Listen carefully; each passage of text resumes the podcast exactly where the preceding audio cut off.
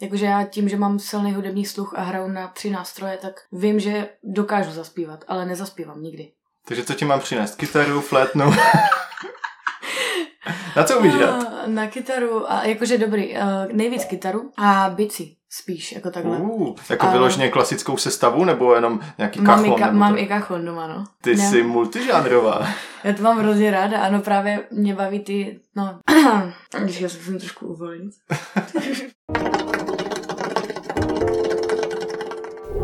Dýmkařův koutek.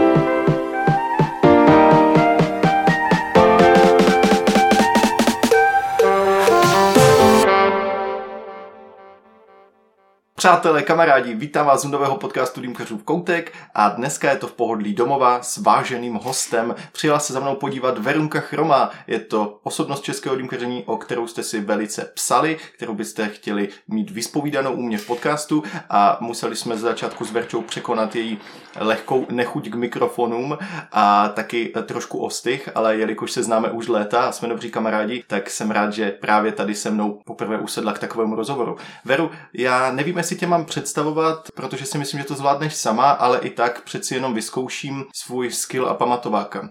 Verča Chroma je dýmkařka, která se zrodila v brněnské kotlině, prošla tam mnoha a mnoha podniky, ať už jako zákazník, ale hlavně jako personál, respektive dýmkařka. A potom se přesunula do Prahy, kde dále rozvíjí svůj dýmkarský sen a hlavně ji můžete znát z její rezidentury v kartelu, kterou je známa. Aktuálně Verča taky působí jako ambasadorka značky Teo, jezdí s nimi na akce, v podstatě je to takový sběratel ambasadorství Verča, co se namanulo, to šlo, ať už to byl Darkside, VTOčko, dříve Element, pokud se nepletu. Zkrátka ráda spolupracuje s různými značkami a také v posledních měsících se dala i Chile do školení podniků a hodně jí mají rádi hlavně na Slovensku. Veru, já jsem se pokusil, když tak můžeš něco dodat sama. Vítám tě u mě v podcastu. Tak ahoj Kuby. Jsem ráda, že se vidíme a jsem ráda, že jsem překonala tady ten svůj strach z mikrofonu a asi si to, nevím, asi si mě představil dobře. Já, já totiž, takhle, takhle, já o sobě neumím úplně mluvit, takže já jsem ráda, že si mě představil ty a jedna jediná chybička tam byla. Sice Darkseid jo, VTO jo, Teo jo, jako ambasador, ale Element ne. To fungovalo totiž, že si vypsal nějaký inzerát a oni tě vybírali a já jsem ten inzerát vypisovat nechtěla. Takže já jsem tam nebyla. Ale jako to vůbec nevadí, protože element s prominutím šel trošku do prdele. takže, takže jako jsem ráda, že jsem tam nebyla, no. Dobrá stran tvé kariéry, ale mm-hmm. Veru, je tady něco, co si myslím, že spousta lidí o tobě neví, respektive nějaké zlomky tady téhle události můžou zaznamenat ještě na tvém profilu na Instagramu, ale jak já jsem tě poznal, což si myslím, že už je takových dobrých pět, šest let zpátky, tak ty ses, neřekl bych živila, možná dokonce jo, ale dělala si bikini fitness. Tak. Měla jsem takovou éru. Já jsem byla takový to dítě, co už od malička, já jsem zkoušela všechno. Že jsem zkoušela různé sporty, i jako kreslení jsem zkoušela, i jako hudebně jsem se jako rozvíjela, úplně jako cokoliv, co šlo. Tak Jsi zkusila jsem, minimálně. Tak, tak, tak jsem to zkusila. Já jsem totiž měla bývalého přítele, který dělal kulturistiku. A mně se to jako hrozně líbilo, protože já jsem dělala atletiku a tancovala jsem do toho a měla jsem, řekněme, jako, nebo mám jakoby dobrou genetiku na tady tyhle věci, na bikiny, protože oni ty potřebuješ asymetriku těla vlastně. Uh-huh. Potřebuješ jakože široký ramena, úzký pas, silný nohy, silný záda a to já jsem vždycky měla, protože jsem byla vysportovaná a i ta genetika tomu docela jako přispěla. Takže ti do toho dostal přítel, nebo se tak inspirovala vlastně, že jsi byla atletka, on byl furt v posilovně, dejme tomu, tak se přidala? No, já jsem, s, já jsem s ním chodila do fitka a chodila jsem s takovou slečnou, která se chystala na tyhle závody a říkala mi, že bych to jako měla zkusit. A já jsem si řekla, OK, zkusím to. První soutěž dopadla jako katastrofálně, protože mě připravoval přítel. Ten tě asi většinu času spíš mazal tou barvou, ne? No, no tak, tak. ono spíš, příprava chlapa vypadá úplně jinak jak příprava ženské, protože ženská, ona má estrogen, progesteron, jsou tam ženský hormony, ženský tělo reaguje úplně jinak než mužský. Přičemž v poslední fázi, to je takový jako pro lajky, když to takhle uh-huh. popíšu, v poslední fázi máš super kompenzaci. Není to úplně zdravý sport, když to jako popíšu, protože ty jdeš do extrému. Jakože hodně ubíráš před soutěží vodu, aby byla vyrysovaná? Tak, hodně, hodně ubíráš. Je tam, je tam specifický jídelníček, máš tam vlny sacharidový a tím to tělo dostaneš úplně, prostě je úplně, úplně bez vody. Klapy dokážou být bez vody dva dny. ženská dokáže být bez vody jeden den. V tu chvíli, kdy to přesáhneš ten jeden den, tak ženský tělo naopak se zavodní. Takže moje jako první soutěž vypadala tak, že jsem měla extrémně zavodněný nohy a necítila jsem se dobře a skončila jsem, nevím, skoro poslední. No a na další soutěže, na další jako sezóny jsem si zaplatila trenérku, skvělou trenérku. To bych klidně doporučila jako spoustě lidem, protože ta ženská vyhrála vlastně jednu z nejprestižnějších soutěží, které jsou jako v tomhle, což je Arnold Classic a je vicemistrně světa. Peťa Urbánková, ona se vdala, takže já nevím, co má týka za jméno, ale jmenovala se Peťa Urbánková v tu dobu. A je to body fitnesska, to už je takový to škaredý u těch ženských. Takový to, že už je moc osvalená. Ale tam mě udělala komplet nový jídelníček, dělala mě i jako všechny, všechny, všechny ostatní věci a tak. A tam mě otevřela úplně jiný svět a otevřela mi i to, že ta příprava má vypadat úplně jinak vlastně a to jsem vlastně pak vyhrála Moravu Slesko. Já jsem byla v přelomu, že jsem byla i v dorostu, i v juniorech, mm-hmm. že jsem se mohla přihlásit v obojím, protože mi bylo 18 v tu dobu. A vyhrála jsem i dorost, i juniory. A pak jsem byla v České republice, jakože mistrovství České republiky. A tam jsem byla na druhém místě, taky jako více mistrině jako České republiky. Mm-hmm. I v dorostu, i v juniorech. A bylo to jako skvělá zkušenost, ale... To se chci zeptat vlastně, co tě od toho přimělo postupem času odejít? No, no ta komunita. Hmm. Ono jako já miluji třeba dýmkařskou komunitu, protože ty lidi jsou jsou takový správní, všichni jsou takový jako hodní, víš, jakože můžeš si povídat o normálních věcech, všichni jsou inteligentní hlavně. A ono, ta fitness komunita, oni jsou ty lidi s prominutím mají v hlavě jenom činku, víš. Takže, jsou strašně orientovaní tak, jenom na tu věc. Tak a oni řeší krabičky, řeší cvičení a mně se to pak hrozně znechutilo, víš, že oni žijí v jedné bublině a nic ostatního je nezajímá. A já jsem vždycky byla taková jako multikulty, víš, že jsem zkoušela jako různé věci a tohle a mě nebavilo být furt jenom v té jedné bublině. A ono i ty lidi, když si dělal něco jiného, tak ty lidi jako na tebe plivali.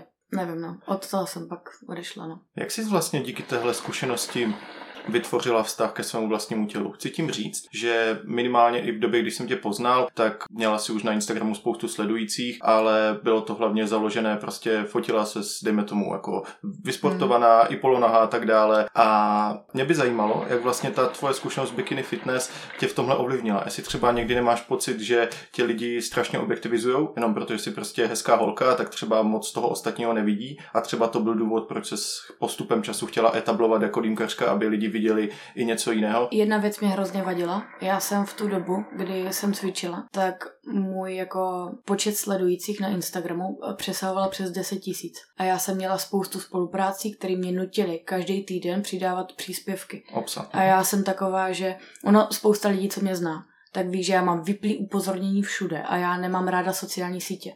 A já jsem se strašně jako přemáhala k tomu furt něco přidávat a nebavilo mě to. Tohle byla jedna věc, která mě jako hrozně vadila. A druhá věc k tomu tělu, tak to je takový, že mně se hrozně líbí jako ženský tělo. Já jako mám přítele, nejsem jako že nějak, že bych jako, nevím, že bych byla lesba nebo něco takového, ale já hrozně obdivuju ženský tělo. Ono jako, když vidím na chlapa nebo polo na chlapa na Instagramu, tak mě ta fotka nějak nezaujme. Ale když vidím hezky vyfocenou ženskou a vidím prostě odhalenou ženskou a je to krásná fotka, taková lehce jako sexuální, ale přitom... Provokativní lehce. Tak, tak.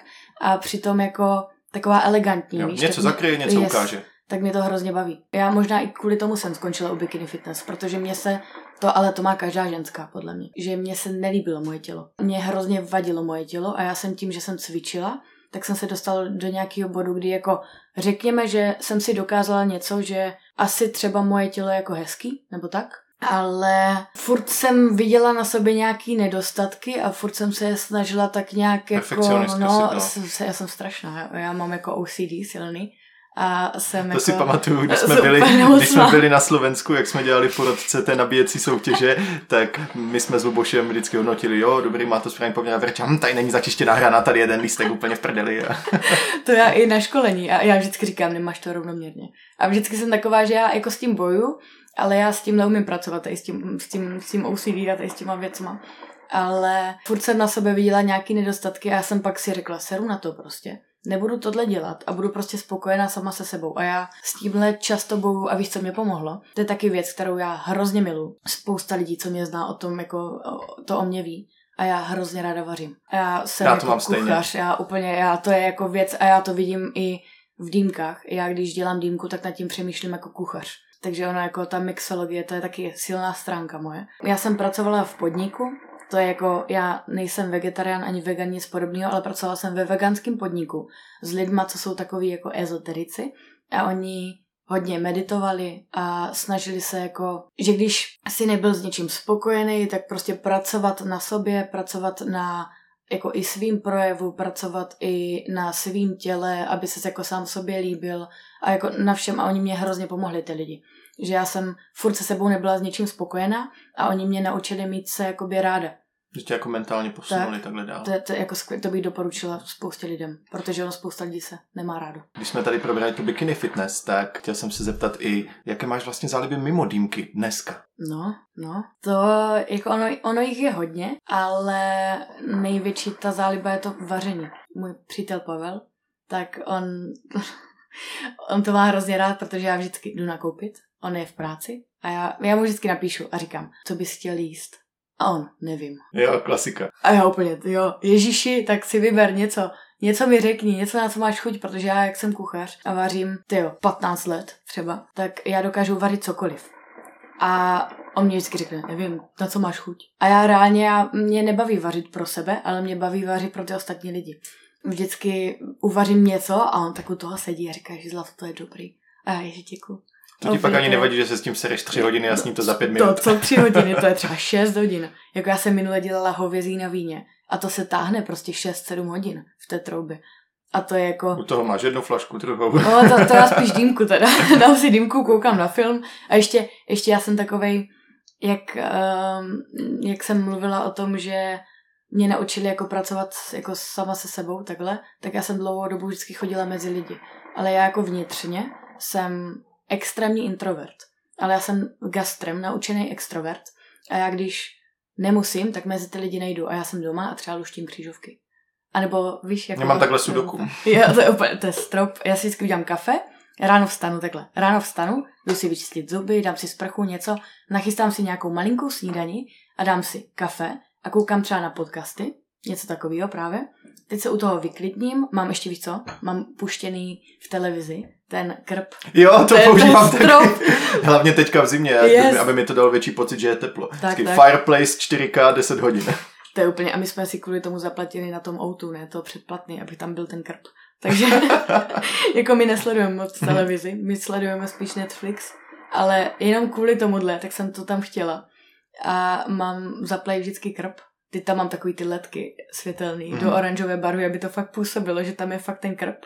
A piju to kafe a dělám si toho křížovky, nebo si malu. Nejlepší věc, to jsem teďka koupila právě Temi ve Zlíně, tak jsem mi koupila uh, na stres a na nervy. Jo, Jsem ty omalovanky. Yes. Aha. To je nejlepší věc, to je, a to stojí pár korun, to stojí třeba 80 korun. Koupíš si k tomu pastelky, dalších 80 korun, Asi jak ve školce. tak a maluješ si. A úplně víš, mě baví to, že prostě vypustíš veškerý stres a veškeré věci, co máš v hlavě, tak jenom se soustředíš na to, abys vymaloval správně tu Ten určitou čtvereček. část, tak, ten čtvereček a úplně vypustíš úplně všechno. To jsou taky moje záliby. Jakože já miluju hudbu, takže mě doma furt hraje hudba a furt něco... Já, Rap? já jsem rap dlouhou dobu neměla ráda. Já ale jsem nucená dělat Naučili tě až playlisty. dýmkárny. Tak, tak. Já jsem byla nucena dělat playlisty do kartelu. Tam je postavený playlist na repu. Německým, italským, portugalským, úplně všechny, jako ruský rap, všechno. A mě naučil až kartel poslouchat rap. Já, já jinak Zkusila jsi to tam s tím krbem, jo? To pustím jako, na čtyři To hoďky. jsme zkoušeli, to jsme zkoušeli teďka, ale to jako nejde, no. Ale já miluju rock teda. Já jsem rocková. Hodně. A to já si pustím nějaký Nějakou kapelu, co bys doporučila, co máš ráda? Já jsem největší milovník takových těch starých věcí. Já mám i gramofon doma.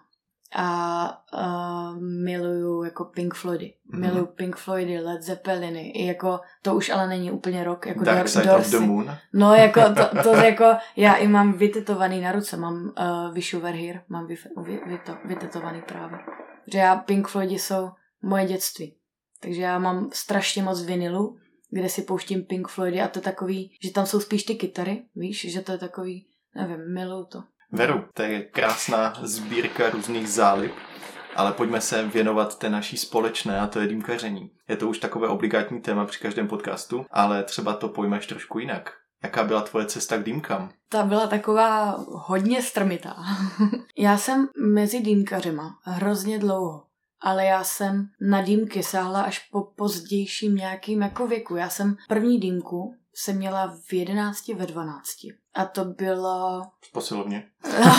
to jsem ještě necvičila, pozor. Jo, jo, pozor. Do školy jsme chodívali a já jsem byla taková, že Rebelka. ne úplně studijní typ, tak a. bych to řekla. Jsi byla ten za studijní typ. Tak, tak. A chodili jsme do Čajoven, protože on nic jiného nebylo, že A já jsem doma měla i pumpkina, tak, mm. tak, za tři stovky. Mhm, dobrý. 330 to podle mě stálo. To bylo kapesné. No to byl strop. A doma jsem si občas udělala nějakou dýmku, ale já jsem měla skvělého kamaráda Vůbec nevím, kde ten člověk teďka je, ale ty ho znáš, podle mě. Jmenuje se Martin Šmít. A, ah, Šmíďátko. Tak, tak. My jsme spolu chodívali na dýmky. Já si pamatuju, my jsme se dávali i jako úplně v první lajali, což bylo 2013 podle mě, 14, něco takového. Já si pamatuju, že on dovážel první světlý tabáky, takový ty, jako víš, jako Starbucks a tak. Jo, jo, na to, kolik mu bylo let, no. byl docela aktivní tady v tomhle poli. Byl, byl hodně aktivní právě a my jsme, já jsem pomáhala v různých pivnicích prvně, jakože když se bavíme o gastru, pomáhala jsem i jako v kuchyni a pak jsem pomáhala i jako v dýmkařských, jako v podnicích, jako v čajovnách a takhle, ale já jsem vždycky byla na baru. Že já jsem dělala čaje a mám i jako barmanský kurz a já jsem vždycky chtěla dělat barmana. Vždycky. No a pak přišel nějaký zlom, kdy, a vím přesně, kde ten zlom byl, když byl kabinet holičů, který vznikl 2014, tak já jsem tam jako pomáhala, nepomáhala. To bylo takový to jako, že OK, občas jeden den v měsíci nebo tak něco. A pomáhala jsem jako, že, že jsem nebyla spojovaná nějak jako s kabinetem, že bych tam byla jako zaměstnanec. Pak... To bylo za Mikulášový éry, jak tam dělal na dýmkách? On tam, já přemýšlím, kdy on tam byl. Mám hrozně dobrou paměť, ale já to Brno... Vidím. Některé ty, některé ty věci jsem jako vypustila, protože tam se nestalo moc dobrých věcí, víš. A já ty špatné věci vypouštím. Ale a obecně 214 byl... kabinet. No, 214 kabinet, ale já jsem, jenom, jenom jsem tam jako myhla, pomáhala jsem tam občas a pak jsem vlastně 2000 až, až 2015, 16, 16. Bavilo se o tom, že vznikne nějaký podnik. A to vznikl Mouse vlastně. Mouse Hookah House, který už neexistuje. Jsem ráda ale tam jsem taky začala, že jako na baru budu. A v téhle době jsme se seznámili tak, my. Tak. Velká věc okolo Míry a jeho podniku. Ale víš co, já jsem tě viděla už a my jsme, víš, kde já jsem byla, ale já jsem tam byla jako kamarádka mýho kamaráda, právě Martina Šmída a to byl první Čehukach sraz v Argile. Jo, v Argile. A to bylo, já si myslím, že to bylo 2000. Byly 2014 až 2016. No ale... tak 14 podle mě. Mm-hmm. A já jsem se tam myhla, že jsem tam byla vlastně s Michalem Maříkem a tak, jako takhle jsem tam seděla. A vím, že tam bylo extrémně zadýmeno. A všichni tam seděli a že je jako nějaký sraz. A já jsem byla taková, že mám ráda dýmky, tak jsem tam seděla s Martinem chviličku a nevím, nějak jsem to jako tu komunitu nějak nebrala, protože tam bylo třeba 40 lidí nebo 50, něco takového. A všichni jako, že je dýmkařská komunita a já, že jako dýmkař, jako co to je za práci, ne. Mhm. Jako, že víš, že jsem to brala, tak jako ne prostě. A dlouhou dobu jsem tomu měla odpor. No a pak jsem vlastně byla na tom baru v Mauzu a odpadl nám dýmkař. A Mirek Jahoda, tak mě říká, pojď, já tě naučím na dýmkách. Říkám, tak jo tak jsem jako s ním byla ten den na dýmkách, pomáhala jsem mu a pak mě to začalo jako bavit a začala jsem být jenom jako, na, byla jsem vlastně jenom na dýmkách. Takže ty se vlastně do dýmkaření dostala hlavně skrze podniky, ne, že by si jako hodně dýmkařila doma. No to vůbec a, právě, no. Jo, takže no. nejdřív podniky a až potom se nějak jako dostala třeba yes, do té komunity. Yes. Já jsem, jako, byla jsem v ní dlouho, ale ne jako dýmkař právě. Že jsem jako věděla, že něco takového existuje, ale dlouhou dobu jsem to měla odpor, no. A pak jsem, pak mě to stáhlo. Stalo se to právě v tom mauzu. Tak no, stalo no. Co ti na tom tak učarovalo? Já, jak jsem právě vařila, víš, tak mě bavilo to, že to má i kuchař, že když uvaří jídlo, tak ten člověk jako pochválí, víš, že to je jako dobrý. Chce tu zpětnou vazbu. Tak, tak. A ono u těch dýmkách, to tak je, že tomu člověku doneseš tu dýmku, on si potáhne a hodí takový ten úsměv. Takový to ještě je skvělý. A ty lidi mě hrozně chválili a ty lidi, že jako že chtějí dýmku ode mě a tak a furt jako do mě jako, že, že to, že jako mě, no že jako, že jim chutnají dýmky ode mě, tak jsem, tak jsem to začala dělat a bavila mě ta zpětná vazba právě. Tak kdybychom zkusili sestavit nějaký tvůj dýmkerský životopis, počínaje teda lehkými začátky v kabinetu, ale teda tím rozjezdem v Mauzu, tak za tu dobu, co se známe, si minimálně v Brně vystřídala několik dalších podniků. Tak pojďme to zkusit poskládat. Tak kam vedla vlastně tvoje cesta po Mauzu? Tam to bylo složitější skrz majitele, což jestli si spousta lidí pamatuje, tak majitel nebyl úplně v pohodě. On nám dlužil dost peněz a já jsem odešla s tím, že se mu odešel celý personál. A my jsme, když byl Maus, tak vznikal Gus v Brně. Do toho byl ještě kabinet furt. Pokud si dobře vzpomínám, ještě Balas. Tak, ale to už bylo, to bylo ještě To později. bylo později. Mhm, Protože já jsem, já jsem za krátký interval, nebo kr- prostě krátkou dobu, jsem vystřídala strašně moc podniků a to bylo možná kvůli všem těm majitelům. Protože ono v podniku je nejdůležitější majitel. A ono, když majitel prostě nefunguje, tak nefunguje celý podnik. A to v Brně bohužel. Tak naštěstí teďka už je to jinak. Že ty lidi jako jsou skvělí, co tam jako jsou a mají podniky. Ale v té době to bylo takový, že buď byl majitel Rus, nebo to byl majitel jako Arab, Mhm. nebo to byl někdo jako, že kdo se snažil, jako, že měl něco, co jako má rád, má jako koníček, ale jako nebere úplně zřetel na to, že jako to tam jako nefunguje a ty se snažíš něco zachránit a jemu je to úplně jedno. Často si zachraňovala? Byla jsi v té pozici? Já jsem jako často tady v tomhle. A naštěstí jako teďka už je to trošku jinak. Ale v Brně to, to byl podnik vedle podniku, co jsme se snažili vždycky všichni zachránit. Že majitelovi to bylo jedno. A to byl právě, byl to právě ten Maus. Do toho my jsme odešli a chodili jsme s Mírou a ještě s Pájou, protože Páju v tu dobu my jsme tam učili v Mauzu jako dělat dýmky. Pajany Gwen. Tak, tak. Zdravíme. a vlastně vznikl, vznik, vznikl GUS, ještě jako předtím, třeba dva měsíce předtím vznikl GUS s tím, že vznikl dole ten klub. Tam Což byl vlastně podnik, kde původně se dýmkařilo na meduzách, pak to přešlo vlastně pod několik zpráv až eh, po Shisha Original Lounge, dneska už to taky není Sol takzvaný, ale už to je normální bar. A vtipné je, že před dvěma měsíci jsem tam byl a měli tam vývězku před tím podnikem vodní dýmky opravdu nepodáváme. Asi se jich tam ptalo docela dost lidí.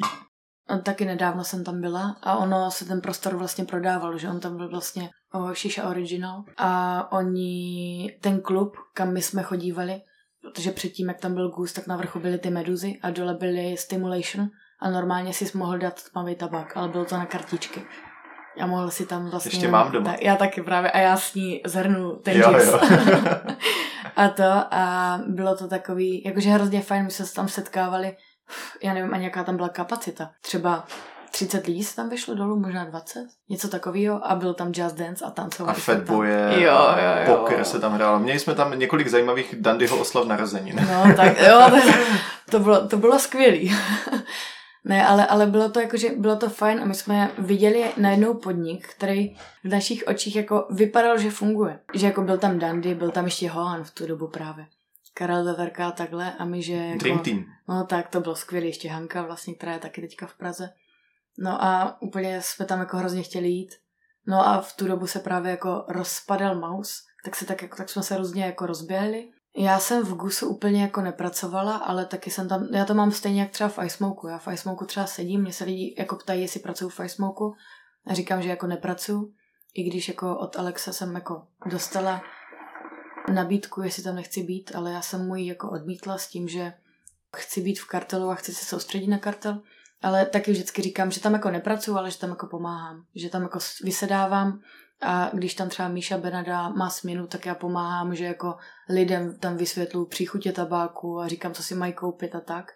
Tak v Gusu já jsem občas pomáhala, ale jako nepracovala jsem tam kvůli bývalé provozní. Vždycky v těch podnicích je někdo. Máš problémy s kdo lidmi. Jo, ale oni jsou fakt jako, že teďka ty lidi, jestli tohle budou poslouchat ty lidi, co jako v Gusu předtím pracovali, tak přesně ví, o čem já mluvím. Tam byla ženská, která prostě zavolala na telefon a řekla, že mají zeslabit světla. Prostě je úplně peskovala hrozně. Mhm. A já jsem kvůli tomu tam prostě úplně nechtěla jít. No a já jsem do toho pomáhala v Lejali, pomáhala jsem v Balas, u, vlastně u mého kamaráda tam. A přemýšlím, co tam ještě bylo jako za podniky. Tam toho bylo hrozně moc. Co, co jsi z těch podniků odnesla asi jako nejvíc z té své brněnské éry? Co ti to dalo? Ty jo, to vedení asi. Víš, že já, já to říkám, že fakt nejdůležitější je ten majitel a ten člověk, co ty lidi vede. A já díky tomuhle, díky tomu, jak náš majitel vlastně vede kartel, tak díky tomu já furt jsem v kartelu a díky tomu v kartelu jsem čtyři roky. Protože to, jak on to vede a to, jak on s náma mluví, i když dobrý, já jako několikrát za nějakou blbost, co já udělám, tak dostanu prostě sekec, že jako, že takhle to prostě nebude. A na mě je to se prostě zvednout a říct dobrý, omlouvám se a už to dělat nebudu. Ale tam v těch podnicích to vypadalo tak, že prostě tomu majitelovi to fakt bylo jedno. A já v té éře někdy, kdy jako jsme byli všichni tak v Brně, jako jak tam byl Dandy, byl tam ještě Tomáš Már byl v Brně, že když my jsme byli v Gusu, tak jsme chodívali právě za Mikulášem a za Tomášem Majerem do Icesmoku, no. A dávali jsme si furt kašperpísky, mi téma se mi nesnášelo. A to byla ještě ta éra, že to si sedne. To byl overpack a dalo se na to HMS, dali se čtyři uhlíky a čekalo se, až se ten tabák, ten centimetr mezi tím HMS a mezi tou korunkou, až tam nebude prostě. No a potáhli jsme si, vždycky nás to zabíjelo všechny. Chtěli jsme ještě s Kristiánem, vlastně Sádlíkem, což je vlastně syn majitele Šanty. Tak to ten podnik, ne? No, chtěli jsme udělat podnik, no. A bylo to takový, že jsme měli vymyšlený komplet celý koncept. A nelíbilo se nám právě předtím, jak různý majitele vedou podniky, tak jsme si prostě chtěli udělat takový jako dream team, tak a chtěli jsme si udělat podnik. Hledali jsme dlouhou dobu prostory. Našli jsme skvělý prostor, který uh, teďka už je tam bar, který jako... Který existuje. No, který existuje takhle, ale předtím tam byl vlastně uh, Gloom. To je naproti čtyřem pokojům skvělý podnik a tam je strom uprostřed. Mm-hmm. A nám se to hrozně, jako hrozně nám to sedělo do konceptu. No jenže my jsme se všichni rozutekli a nakonec toho nějak zešlo. A jako chtěla jsem, chtěla jsem, nebo sbírala jsem, sbírala jsem zkušenosti k tomu, jak se vede podnik, jak se dělají jakože inventury tabáku a blbosti a všechno účetnictví a tak.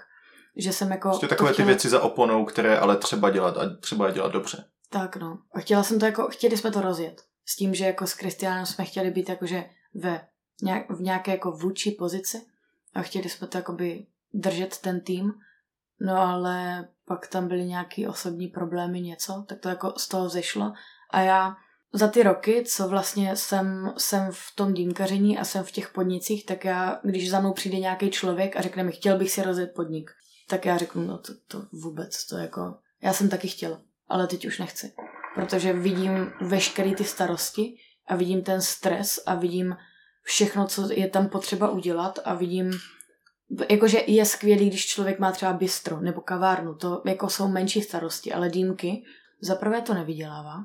Ano, to je taky jedna z těch milných představ, že tak. dýmkerský podnik vydělává na dýmkách, je to, to ten alkohol, ne. nápoje a jiné věci. Tak no. A je to spíš takový koníček, že spousta majitelů a podniky, který se drží, tak majitel nemá jenom ten podnik s dýmkama, ale má ten podnik, protože má rád dýmky.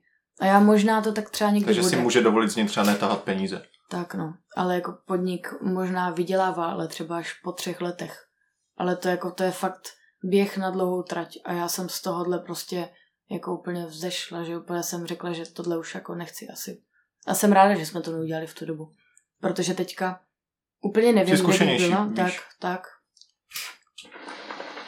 Ale kdyby přeci jenom tě to někdy znova lákalo, tak jak by měl vypadat tvůj vedený podnik? Teďka, jak jsme byli v tom kaviáru, jak tam měli kluci uh, s Majdou vlastně, jak tam měli sezení, jak tam byl Alex, Tomáš. Jo, jak jsem dělal tu diskuzi. Jo, mhm. jo.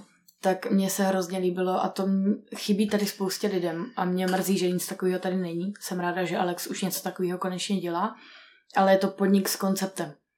A my jsme ten koncept, co jsme vymýšleli tady 2017, něco takového, tak to byl skvělý koncept a to bylo prostě, že víš, že jako přijdeš do podniku, pochopíš celý, celý ten ko- koncept, že i jako objednávání je v, je v tom konceptu, ty lidi mají nějaký určitý dress code a tak. A Mm, nevím, no, jako mám v hlavě jednu takovou věc, o které jako nemluvím, mm-hmm. možná někdy bude, ale chybí mi ten podnik s tím konceptem, protože všechny ty podniky, což dávám právě za pravdu jako Alexovi, který o tomhle mluvil, tak uh, všechny tyhle podniky, co jsou v České republice i na Slovensku, tak je jeden podnik na Slovensku vlastně, který má koncept a vím o něm. A je to Godem, který je dělaný do komiksových věcí, má tam jako všechno v komiksu, mm-hmm. je to hrozně pěkný ale furt to není tak jako dotáhnutý, víš, že jakože já bych to chtěla úplně, že i ty lidi, třeba co mají ten dress code a tak, tak jsou prostě v těch komiksech a tak, jakože, že aby to bylo úplně celý ten koncept, že tam prostě přijdeš a odcházíš se zážitkem. A nemyslíš, že je to tím, že většina lidí, kteří se do toho pustí, třeba začínají jako nadšenci a nemají takový kapitál a přeci jenom dělat něco koncepčně skvěle a mít všechno jako v nějakém stylu stojí jako velký balík peněz? Mluvili jsme tady o tom, že jsou majitele, kteří třeba nemají jenom jeden biznis. Tam už samozřejmě chápu, že mohou mít větší kapitál, zkušenosti z podnikání a tak to do toho třeba nalijou. To je třeba ta příležitost. Ale spousta lidí ty finanční možnosti nemá a gastro, jak sama víš, je hodně riziková věc, zvlášť v dnešní době.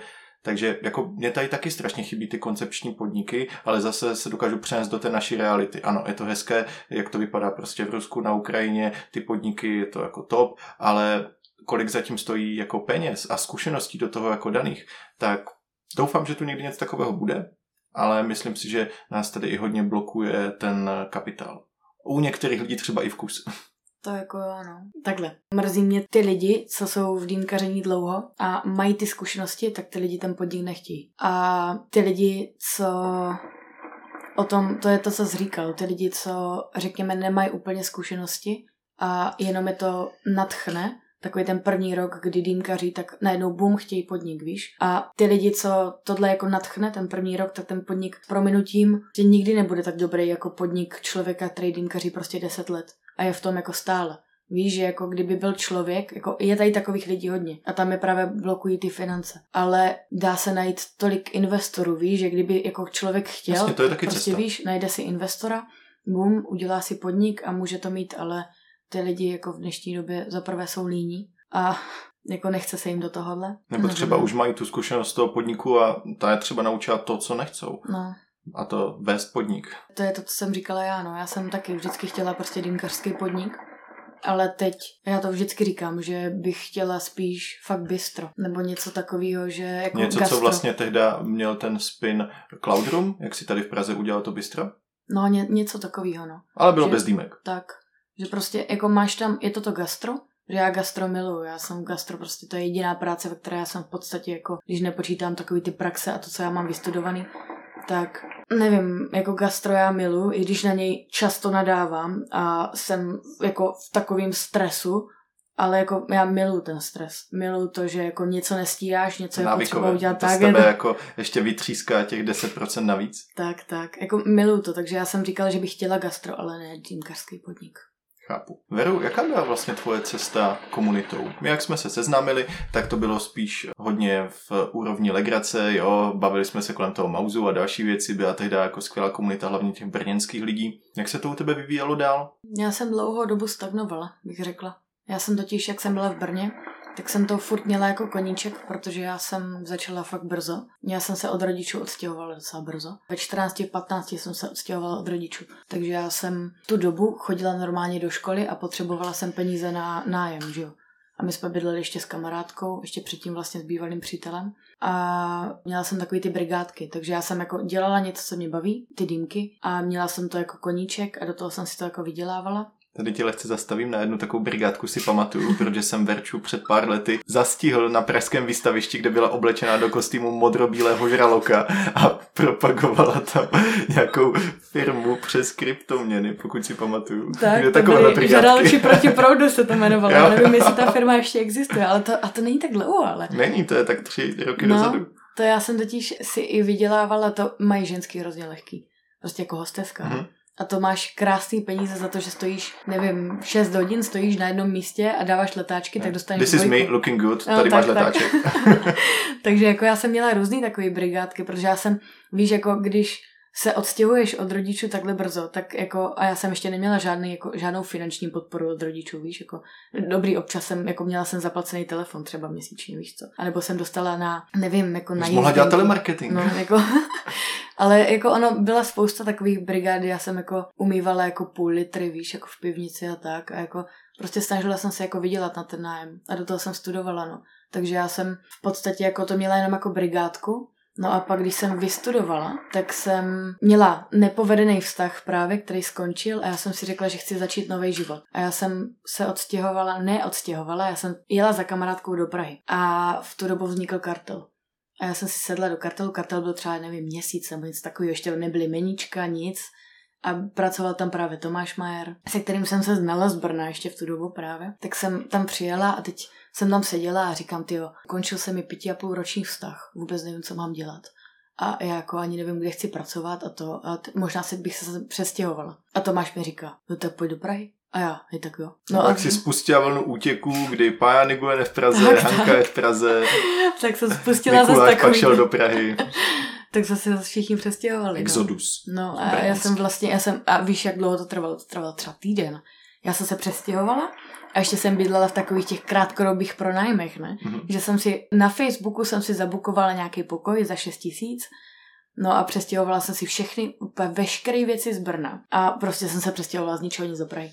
No a začala jsem vlastně, ale až po měsíci nebo po dvou jsem začala pracovat v kartelu, no. A od té doby jsem v Praze, no ale jako během toho jsem se třeba tak pětkrát stěhovala. Ohledem k té komunitě. Máme tady, jak si ty popsala, většinou kolem se partu dobrých lidí, ale ta komunita umí být i pěkně toxická, jak jsme si zjistili. Během těch let jsem například i o tobě slyšel, že si velice často ráda vymýšlíš různé jako pohádky ve smyslu, že nejsi úplně nejdůvěryhodnější osoba a tady tyhle věci se prostě komunitou nesou a nejsou pěkné.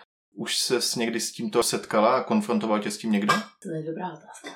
No, jak jsem říkala, já tu komunitu mám ráda, ale jsou věci, které na ní ráda nemám a to je to právě, že je jako hodně toxická. A já jsem strašně ráda za to, že jsem právě jako pracuji v kartelu, protože já jsem nad sebou měla lidi, kteří mě, řekněme, jako, že ti nastavili zrcadlo prostě. No, no, to je, to je dobrý. Že mě jako zastavili, na, nastavili mě zrcadlo.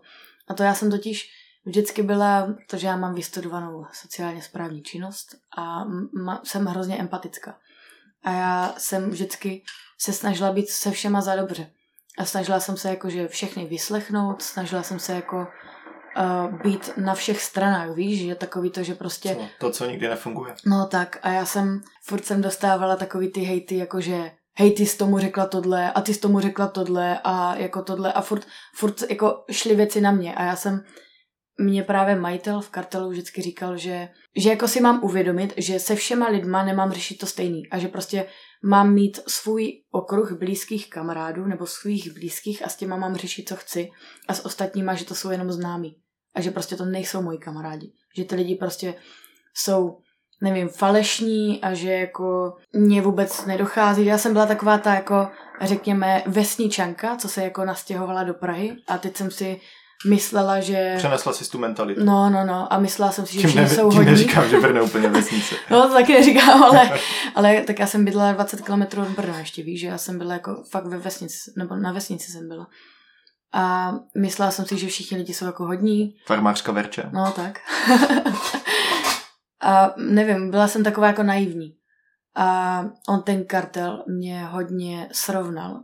A hodně mě i jako nastavil víš, jako takový ty různý chování těch lidí, nastavil mě ten život, takže jsem si uvědomila, že prostě nemusím s lidma mluvit o všem. A já tím, že jsem s lidma mluvila o všem, tak ty lidi o mě říkali, že jsem, nevím, pohádkářka že lžu. Já nesnáším lidi, co lžou.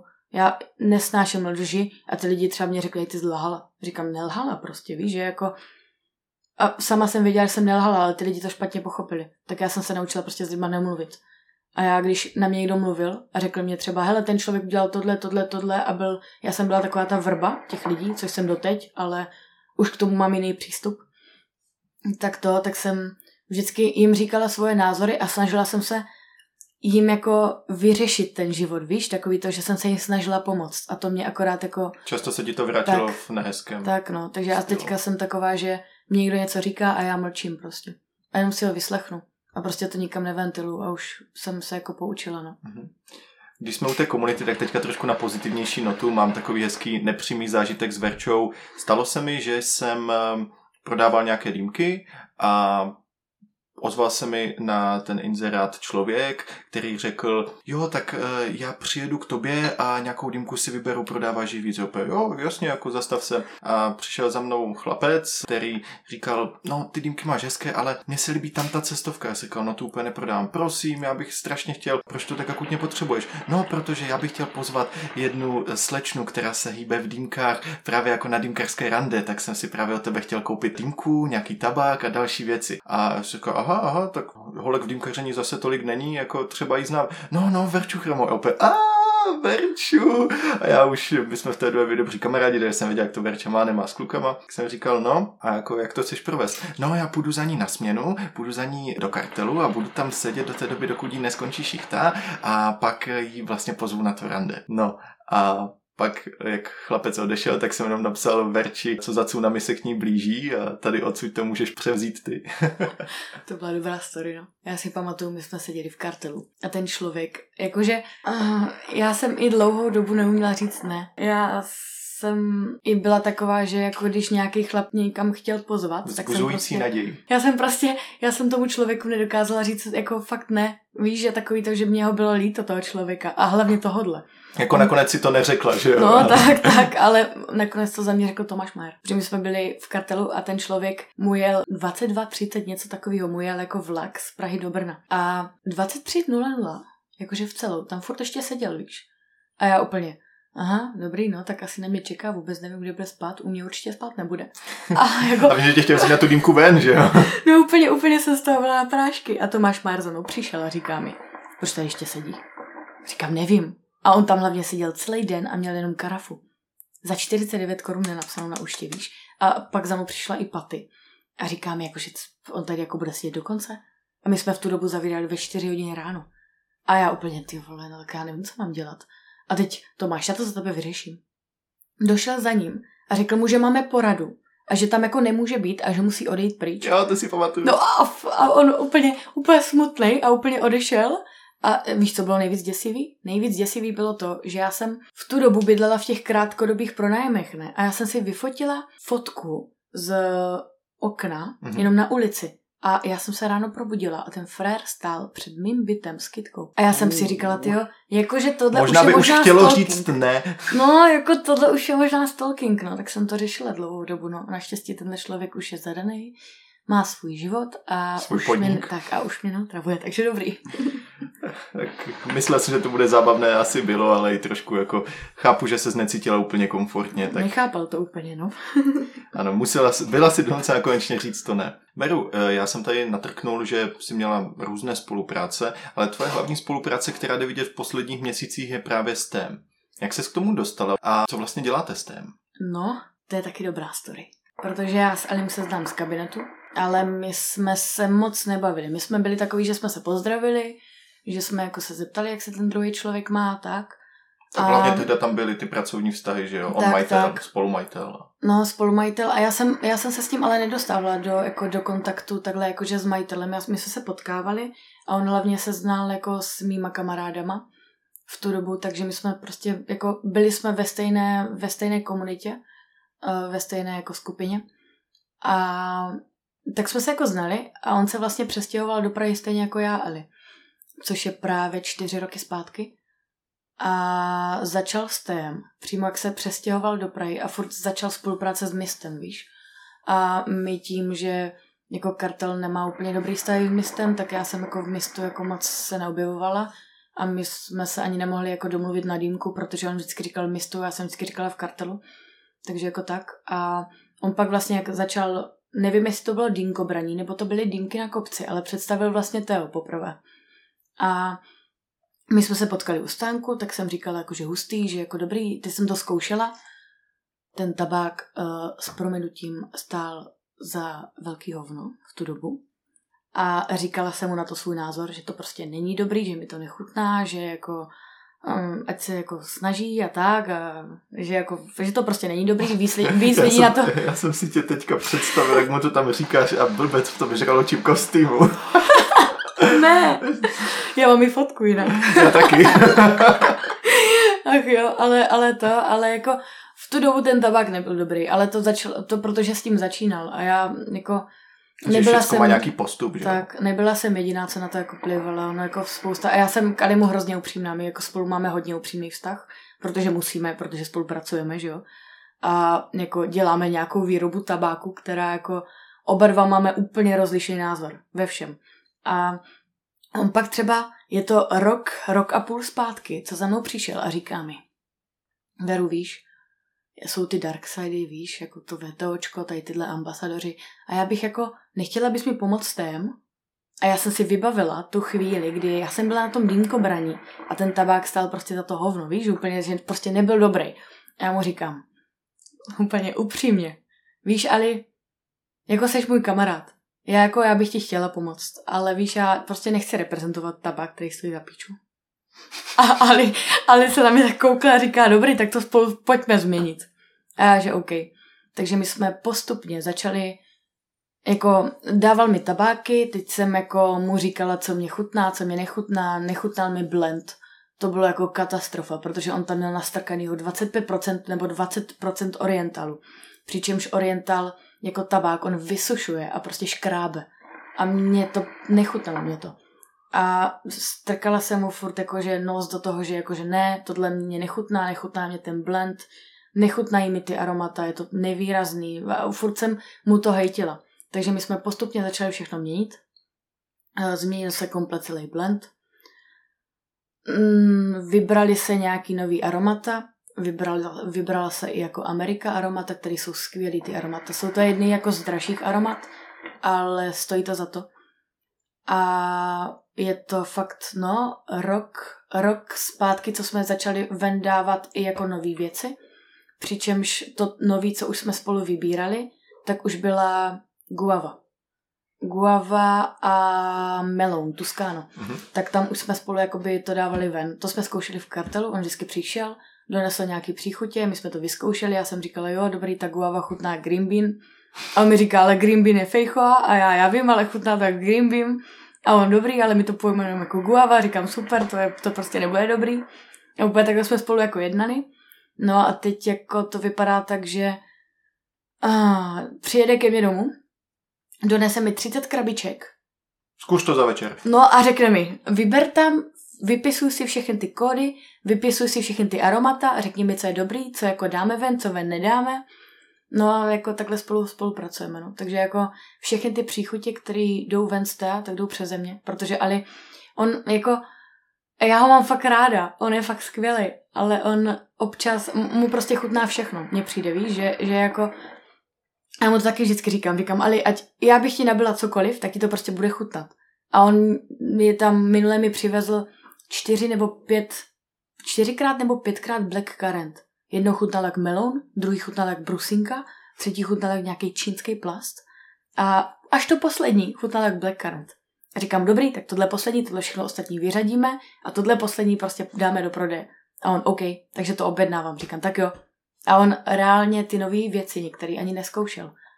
Víš, že jako my jsme třeba hrozně nadšená jsem z toho byla. Jsem je to jedna z mála věcí, kterou já fakt, za kterou si fakt stojím. Hřebíček? A tak, vyjde to, aromata už teďka přišly, bude se to nakládat všechno, bude se to všechno řešit a je to nový merch, to taky, který teďka půjde ven po novém roce a jsou to nový příchutě, je tam tymián, je tam hřebíček. Je a ten tam, koriandr? Ten koriandr, on se mění, protože uh, my jsme ho zkoušeli a ono to chutná ze startu jako koriandr, ale po 15 minutách to přejde do Air Grey, víš. Takže ono jako tohle, ty nechceš úplně dávat ven jako koriandr, když to chutná jako něco jiného. To nám se stává jako několikrát, že my objednáme nějaký aroma, zkoušíme to a teď víš, dojde nám třeba ta brusinka a chutná to jak melon. A on mi říká, přejmenujeme to jako melon. Říkám, víš, ale jako aroma od melonu bude chutnat líp, takže tohle prostě vyřadíme. A je to jako, a jako baví mě to, ale je to běh na dlouhou trať. Teďka děláme i vlastně barley verze. To je, pff, to je fakt hrozný. To je strašně těžký vyrovnat to aroma, aby tam nešel cítit tabákovitost. Tak, tabákovost toho barley, aby to prostě nebylo jako fakt jenom barley a nebylo to tak jako agresivní. Tak vymýšlíme tohle teďka. Plus tam jsou nějaké experimenty s tekutým nikotinem, který zatím nedáváme ven, protože Radši budeme vymýšlet čistě jenom to barley. A hodně, hodně si teďka budu stát. Já nesnáším grantový jablko, jo. Fakt, fakt to nemám ráda. Ale stojím si za naším grantovým jablkem, který vyjde teďka po novém roce. Protože tohle grantový jablko, to jsme zkoušeli půl roku. A trvalo to hrozně dlouho, protože já jsem si myslela, víš, že když jsme začali dělat tabáky, tak jsem si myslela, že jo, dobrý, objedná se aroma, naloží se to, dobrý, máš nějaký povedený blend, máš nějaký jako dobrý aroma, přidáš tam třeba o aroma víc, jakože o procento víc, bude to silnější, přidáš míň, bude to slabší. A Ještě úplně jsem, s glycerinem. Tak, tak, tak ne, jako nevěděla jsem úplně, co to jako obnáší. A museli jsme objednat, teď nevím, jestli čtyři, pět, pět různých aromat a různě je měnit, aby jsme konečně udělali gránatový jablko, který fakt chutná gránatový jablko a nechutná to jako lesní plody. Protože ono to většina těch aromat granátový jablka chutná jako granátový jablko třeba s malinou. Nebo něco takového, mm-hmm. víš, že to jako, a já si vždycky dělám srandu s Alem, že jsem takový jako tabákový sommelier, víš, že já vždycky si potáhnu a říkám Alimu, no jako jo. Ale ten popcorn no, už bych nevyrábila. To, tak, tak. Ale jako je tam něco, co mě hrozně vadí a mohlo by to být lepší. Takže to fakt se snažíme jako, do, jako dodělat, protože fakt jako je to těžký, no, ale, ale bude to stát za to a jsem ráda, jako jakým směrem to jde. A my za ten poslední rok, co na tom pracujeme spolu, protože reálně v TEU jsou třeba tři lidi. Víš, že tam je tam Honzík, který je jako chemik, strašně šikovný člověk. Je tam vlastně Ali, který řeší úplně všechno. Pak jsem tam já a občas pomáhá Aliho brácha, ale ten studuje, takže tam jako nemá moc času. Ale je tam málo lidí a je to strašně moc starostí a je to hrozně těžký.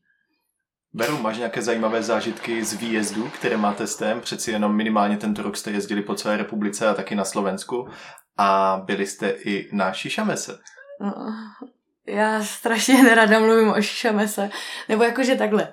Představte to... si, že přijdete na stánek, kde můžete vyzkoušet Teo a je tam takový malinký kutloch, asi dva na dva, kde je Verčas se svým přítelem Pavlem, jsou tam zavření a neustále jenom nabíjejí, žhaví, přebíjejí, nabíjejí, žhaví, přebíjejí a tři dny v kuse.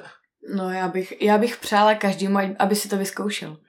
Protože jako dýmko braní super, dýmky na kopci super, víš, jako Žilina a Bratislava. Ale málo lidí.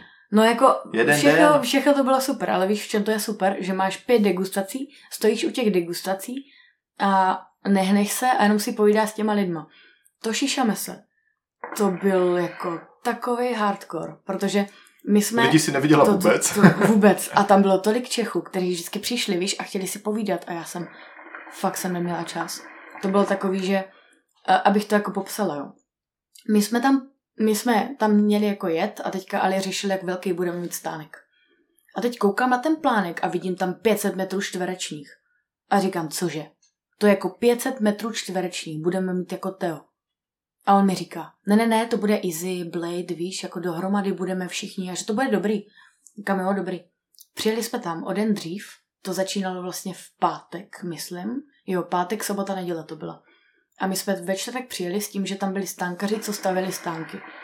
První věc, co jsme se dozvěděli, že ty stánky jsou postaveny úplně na hovno, protože já mám, Položci. tak mám 160 cm a ten stánek měl 150. Víš, jako a měly tam být vysoký blady. Takže to jsme se jako prvně nepochopili s těma stánkařema, ale jako OK. A teď tam bylo B2B, B2C a degustace. Těch degustací bylo sedm nebo osm, to se pak jako upravovalo ještě v průběhu.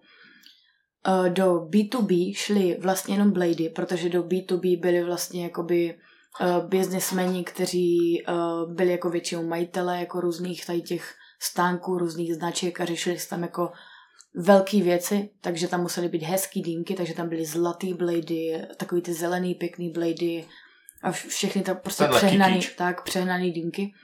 A do B2C šly dýmky od Izzy vlastně, tam byly karbony, byly tam vlastně i jako postupně, poslední den tam šly taky blady, protože jsme neměli dýmky už. No a na degustacích to bylo jako uh, mixovaný. No jenže, to všechno vypadá, že to je jako hrozně v pohodě. Ale uh, když já jsem stála vzadu, tak jsem měla na stole, ještě jsme tam byli s Danilem, Daniel taky největší frajer, protože on funguje jak stroj. On taky ze silného provozu, já taky ze silného provozu, ale jako to, co my jsme Vždycky na to zažívali, nepřipraví. no to, co my jsme zažívali vzadu, to bylo fakt katastrofa. My jsme měli na stole uh, různých, nevím, kolik těch příchutí tam bylo, potom je třeba sedm zrovna, protože jsme měli těch sedm degustací. A bylo tam sedm příchutí od Tea. A byly tam takový ty lepítka a uprostřed si měl prostor, na kterým si pracoval a u těch lepítek byly 200 gramovky plných tabáku. A my jsme vždycky udělali to, že jsme měli uh, ty korunky od Thor vlastně, od Izzy, takhle co prodávají, tak jsme měli takhle jako u těch, u těch lepítek a já jsem vždycky měla sedm, sedm korunek jako degustace a teďka do toho chodili Němci, kteří lítali mezi náma a objednávali dýmky z B2B a B2C, kteří jako polovina uměla anglicky a polovina uh, nemluvila anglicky, polovina mluvila rusky a polovina mluvila uh, německo-rusko-anglicky. A teď já jsem stála u toho nabíjení. To je hodně polovin. No to jsem, jako fakt jsem, jako jo. ale, ale jakože víš, že jako to, Chápu. tam bylo, já nevím, kolik tam bylo lidí, co tam mezi náma lítalo. A hlavně každý den to byl jiný člověk. To je, víš, na co já ne, nejradši jako vzpomínám. My, když jsme přijeli do toho Německa, tak jsme měli sezení, meeting před, eh, vlastně před Šiša Mese. A byli jsme v jednom podniku, kde nás bylo třeba 35. A teďka začali, že tyhle lidi tam budou pracovat. Tohle jsou hostesky. Teď já jsem jim tam měla ukazovat, jak se bude nabíjet, protože oni měli za to, že budou nabíjet i oni. Teďka obrovský hell. Teď jako zmatek. Teď tam mezi náma lítal Nikita, který mluvil anglicky s lidma, pak mluvil rusky, pak s náma mluvil česky. Teď jsme se to tam snažili celý vyřešit a já první den předtím, tak jsem z toho byla úplně v prdeli. A říkám, Ježíš Mara, co nás čeká. A přijeli jsme na hotel a Ali říká, po, ještě potřebujeme udělat kolky. Takže my jsme do čtyř hodin do rána lepili kolky na Teo, německý. Uh, jakože my jsme tam vezli nějakých, nevím kolik, 70 kilo. Tak na 70 kilo jsme lepili kolky třeba 4 hodiny.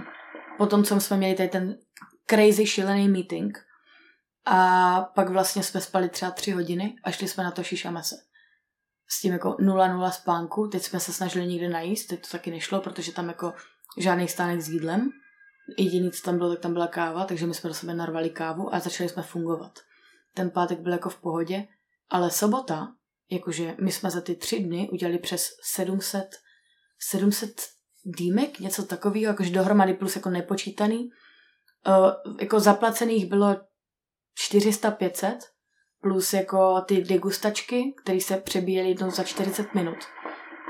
A plus dýmky, které byly zdarma, které se jako nepočítaly, tak přes nějakých 700 dýmek to se tam udělalo za tři dny. A to jako byla šílenost.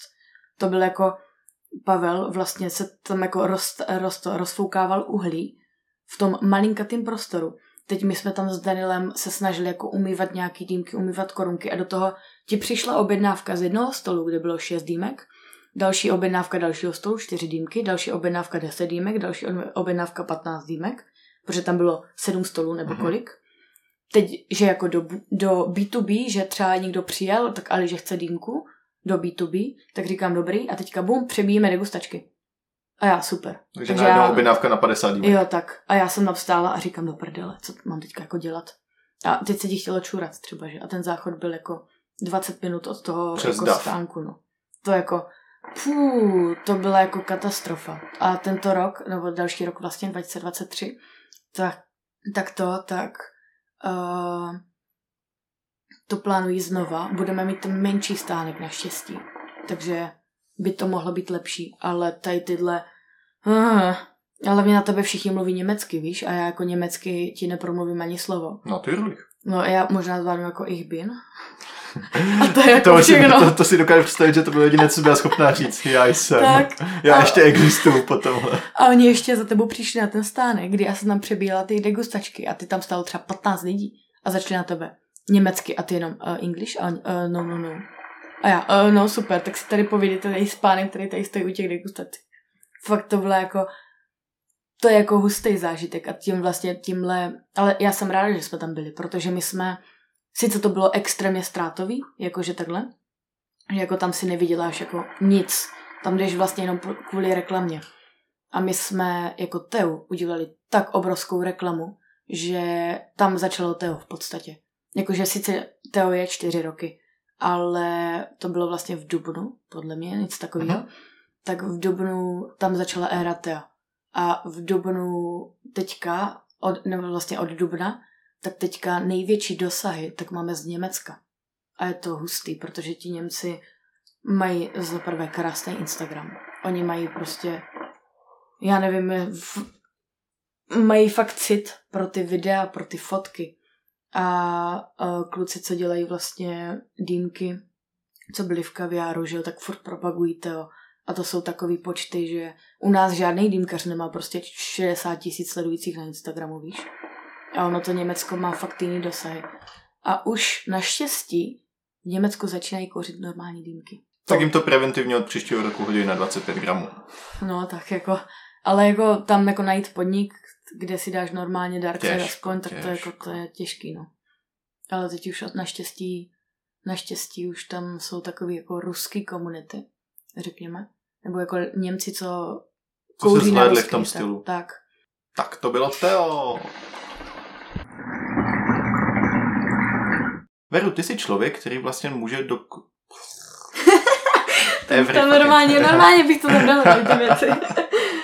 Veru, ty jsi člověk, který podle mě dokáže dobře porovnat rozdíly, případně společné prvky dýmkaření v Brně a v Praze, protože dlouhou dobu si jak pracovala, tak i dýmkařsky žila v Brně, dneska si dýmkařsky věrná pražskému kartelu a mě by takhle zajímalo, jaké rozdíly podle tebe jsou v zákaznicích z hlediska toho, co chtějí. Co chtěli po tobě v Brně na dýmkách a co po tobě chtějí v Praze?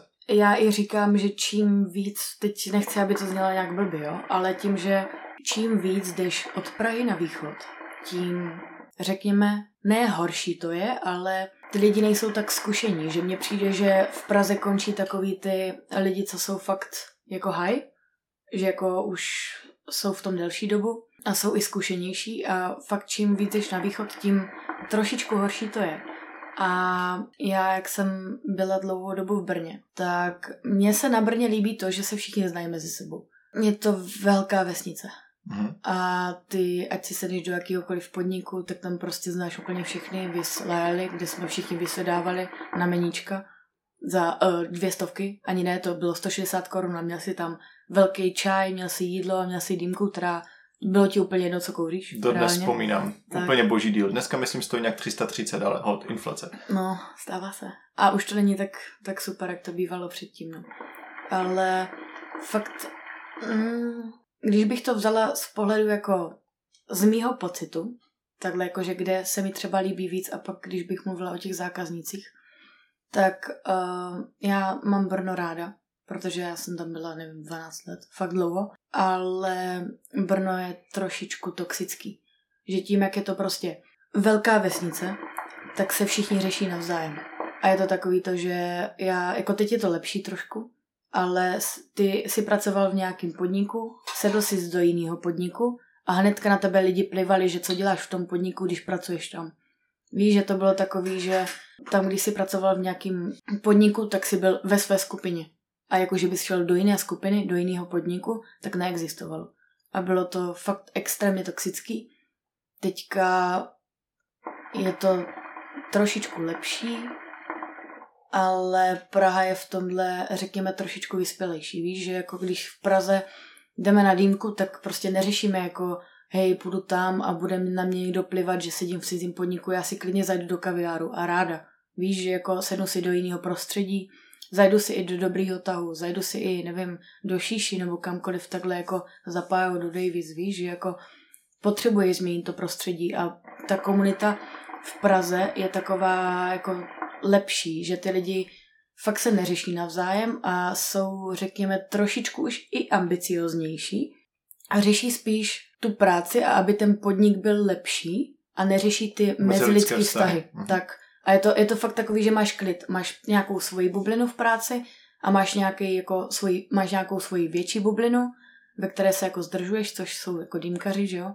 Takže jako je to takový, že jako máš větší klid a neřešíš tady ty drby a tady ty mhm. věci, co v Brně jsou, bohužel. A když se vrátím úplně k té původní otázce, je tedy podle tebe nějaký rozdíl nebo není žádný v tom, co po tobě chce dýmkař v podniku v Praze a v Brně? Tohle je takový zajímavější téma, protože ono, já když jsem byla v Brně, tak jsem byla, víš, jako ženská na dýmkách bylo jako hrozně velký, jako prostě, no to prostě halo, prostě to neexistovalo, víš. A já když jsem přišla ke stolu, tak se na mě lidi koukali jako, že hej, zavolejte mi dýmkaře. Takže se setkala úplně s tím samým jako Temi, Majda jo, a tak dále. A bylo to takový, že jako, hej, ženská na dýmkách a mě jako ženská bude dělat dýmku. Víš, jako tohle já jsem měla v Brně dlouhou dobu. Dokud ty jako ženská, a já obdivuju ženský, který vydrží v té komunitě a udělají si to nějaký, jako, nějaký jméno, víš, že jako ono těch ženských je málo a já vím proč právě kvůli tomuhle, protože já jsem tohle zažívala třeba dva roky, tři, fakt dlouho a takže objektivizace ve finále ne kvůli tělu, ale kvůli pohlaví ve smyslu holka mi bude dělat dýmku a ta tomu jako no, rozumí? Tak, tak. A já jsem, jako Brno, Brno je jiný, hodně jiný, v tom, že ti zákazníci jsou takový samostatnější, víš?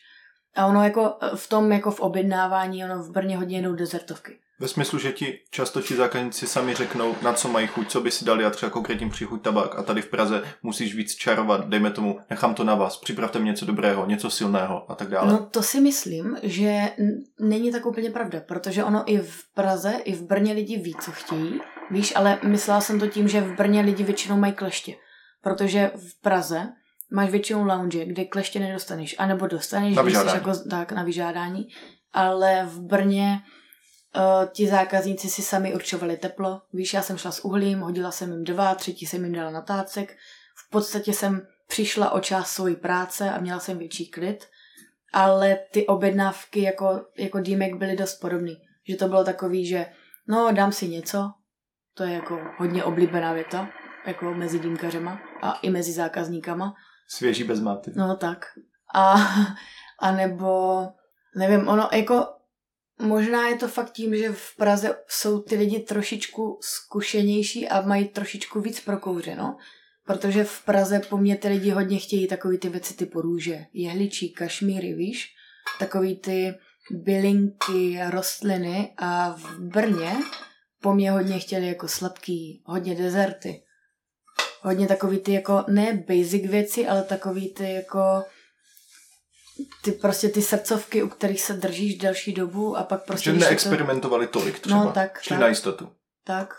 A to, tam si možná myslím, že byl takový rozdíl, ale tam je hodně, hodně specifický ti zákazníci v tom, že fakt v Praze uh, ty lidi jsou zvyklí na nějaký standard sednou si do podniku, dostanou dýmku a o tu dýmku se jim celou po dobu třeba dvou hodin se jim o to ten dýmkař stará, víš? Že chceš říct, že to pro lidi no, pražskou komunitu je spíš zážitek, že jdou na dýmku a je to pro ně zážitek, o který se nemusí starat, ale tak. který prostě si jen užívají, kouří a tak dále. Ale tak. v Brně rádi si do toho zasáhnou sami, chtějí určitou kontrolu na tou dýmkou mít. Uh-huh. A tam jako, když ti i přijde, já to i vidím, když mi přijde Brňák, přijde mi do kartelu, tak vždycky po mě chce kleště. Protože je zvyklý, že v Brně třeba nechodí tak často s uhlím, nebo prostě nej, nej, nejsou to lounge, víš, že jako nestarají se ti tak moc o to teplo, neřeší úplně tak moc to teplo. Až, takhle, by, až takhle bys to zobecnila? Přeci jenom lounge no, úplně, celkem dost? No jakože takhle. Jsou, jsou určitý lounge, kde už to takhle jako není, kde jako se fakt starají o to teplo a to musím vyzdvihnout dva podniky. A není to kvůli tomu, že bych tam měla nějaké školení, já jsem tam jako sice školení měla, ale i jako zákazník, co si tam jako sednu, tak vidím tu práci s tím teplem, baví mě to a je to Parabellum, je to Moonlight nově otevřený. A tam v Moonlightu, jestli se nepletu, tak si myslím, že nedávají kleště, protože to chtějí udělat jakoby do toho pražského mhm. konceptu, mm-hmm. víš, do toho, do těch, ne jako do pražského konceptu, ale prostě do těch loungeů. Tak vím, že v Moonlightu podle mě nedávají kleště a starají se o to teplo, ale v Parabellum dávají kleště, ale starají se krásně o to teplo. Víš, že jako ty kleště nepotřebuješ. Dobře si mi naběhla. Kdybys měla vyjmenovat pět top podniků jak v Praze, tak v Brně. Ty jo. A, no jako v Brně, v Brně Moonlight Parabellum. I jako Ignis. Moonlight Parabellum Ignis. Mm, musím vyzdvihnout nově otevřený, nově otevřený, on se otevřel v, v létě, myslím. Deemit. A to je vlastně bývalý personál ze skalu a kluci jsou šikovní, začínají od začátku a jsou, jsou skvělí. I ten podnik, jako oni začali vlastně, no, převzali nějakou pizzerku, takže tam jako všech, veškeré věci jako byly udělané, ale snaží se a mají jako dobře nakročeno. A třeba ten poslední, kdyby neměl být no, lounge, nějakou čajovnu bys třeba vyzdvihla?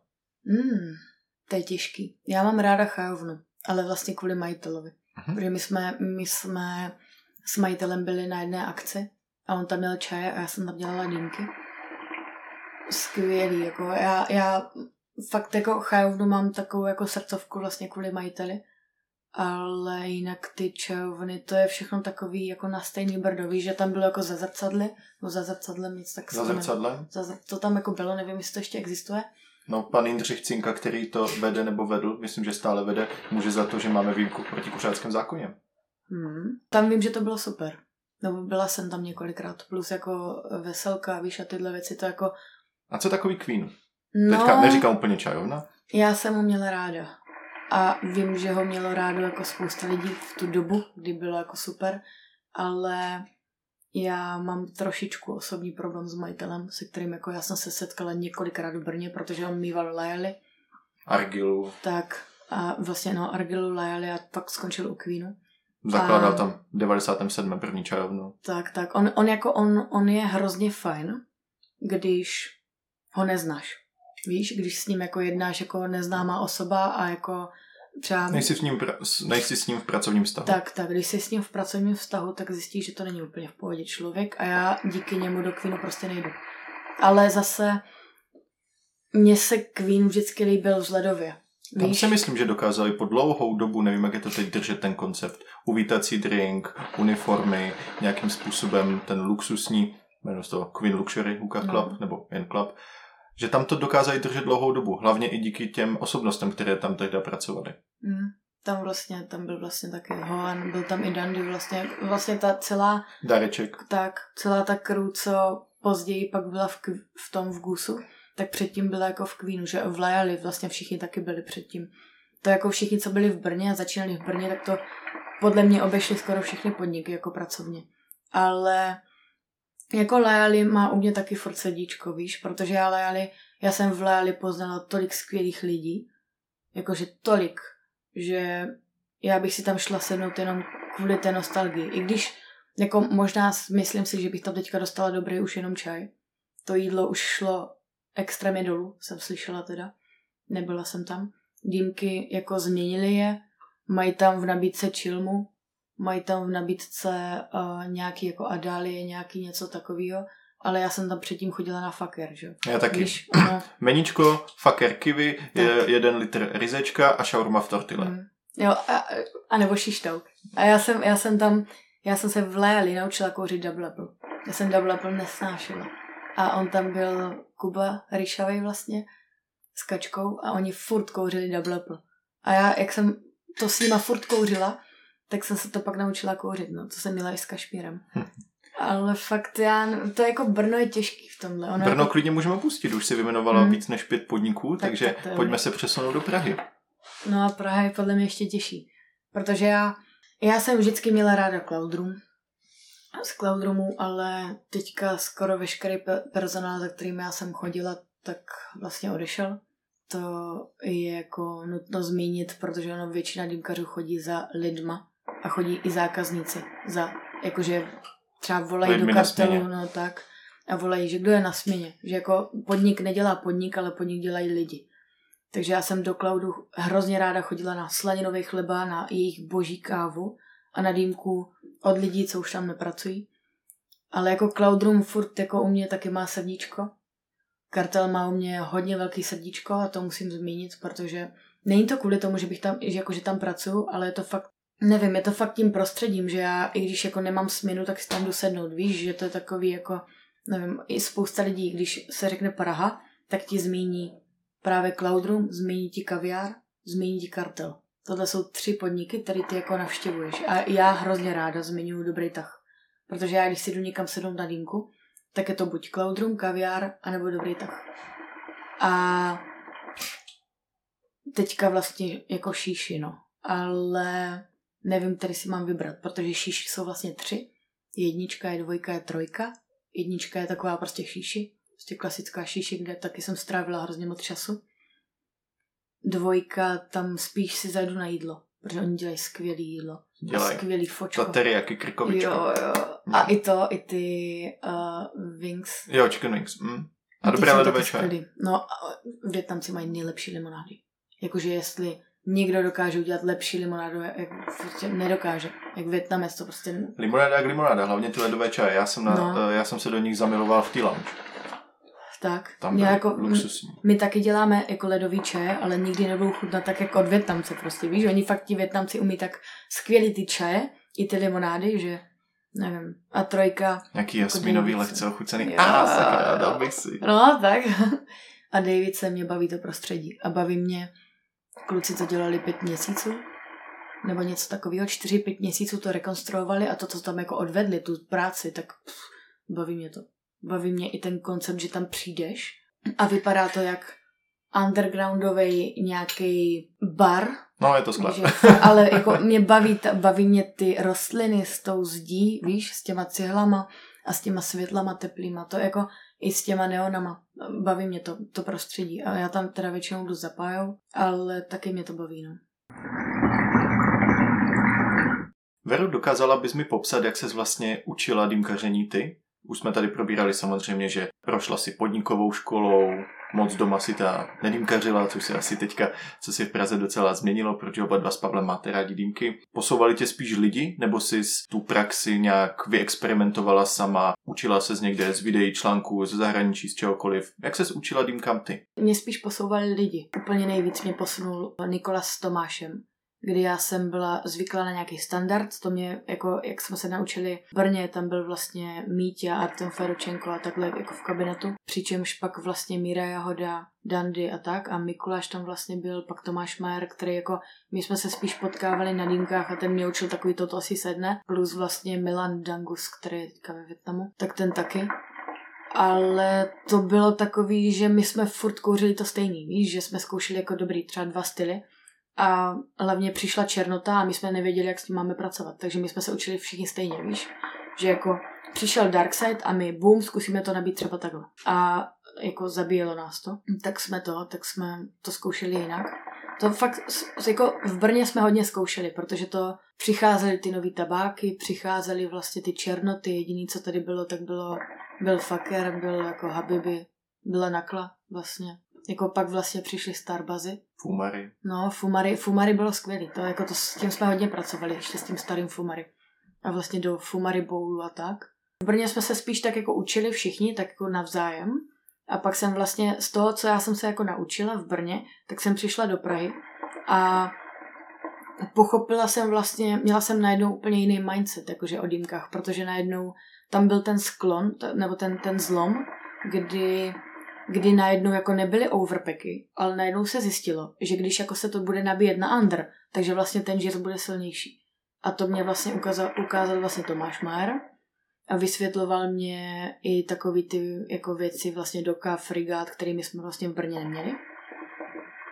A Nikolas, Nikolas byl skvělý v tom, že Nikolas vždycky ovládal takový ty věci typu jako, že z čeho se to skládá, tepelné vlastnosti, vlastně různý, různý korunky a tak a Tomáš Máre byl síla. A Tomáš Máre vždycky říkal, tohle to nabít, tohle to byl na sílu, kdy tam friga, kdy tam doku, kdy tam alobal, tohle, naučili mě jako alobali a všechno. A ti mě jako hodně táhli touhle cestou. A vlastně oni pak postupně končili v kartelu a vlastně jako i měli jako různý školení, z toho pak vlastně opadlo. A pak na mě bylo s tím, co já jsem se naučila, tak to předávat ostatním lidem že jako když přišel nějaký nový dýmkař, tak jako vždycky ještě v tu dobu tam třeba Tomáš ještě byl, nebo Nikolas, tak ti to, tím to taky přidávali, že jsme si jako vzali na směny, protože tam byl Tomáš, Nikolas a já. To vždycky byli s Tomášem na směně, který dělal úplně jiné věci, s Nikolasem na směně, na směně, který dělal úplně jiné věci a pak se mnou na směně. Přičemž já jsem strašně, jak jsem říkala, že mám silný OCD, tak jsem ty lidi spíš učila jako spíš ten provoz, že jakože aby všechno bylo v pohodě a i to nabíjení, aby to bylo jako efektivnější a rychlejší. No spíš to je ta praxe, protože mě nikdo nikdy asi neučil nějak, že by mě někdo něco jako ukazoval. Mm-hmm. Jaký skill je podle tebe v dýmkaření nejdůležitější? Respektive za tebe, jaké nejdůležitější skilly si získala během té doby a jak se s tím dopracovala? To je skvělá otázka, protože já, když jsem začínala s dýmkama, tak jsem brala jako, že prostě tu dýmku, že ten tabák nějak nabiješ, máš nějakou korunku, dáš na to HMS a prostě to bude fungovat. tohle já jsem jako měla, jako, víš, jako tohle já jsem měla v hlavě. Fakt dlouho. No a pak jsem vlastně začala pracovat v lounge a pochopila jsem, že je důležitý teplo. A jakože teplo je jako hodně důležitý a to já i hodně vysvětlu na školeních, že je úplně jedno, jak to nabiješ v podstatě. Ale když jako skurvíš teplo, tak skurvíš celou dýmku. Podle tebe teda nejdůležitější skill asi práce s teplem. Jakože práce s teplem to je jakože hodně. A já tohle je věc, které si jako budu furt zakládat a budu to furt vysvětlovat. A hrozně ráda to budu vysvětlovat, protože tohle je věc, kterou jako spousta lidí jako nechápe.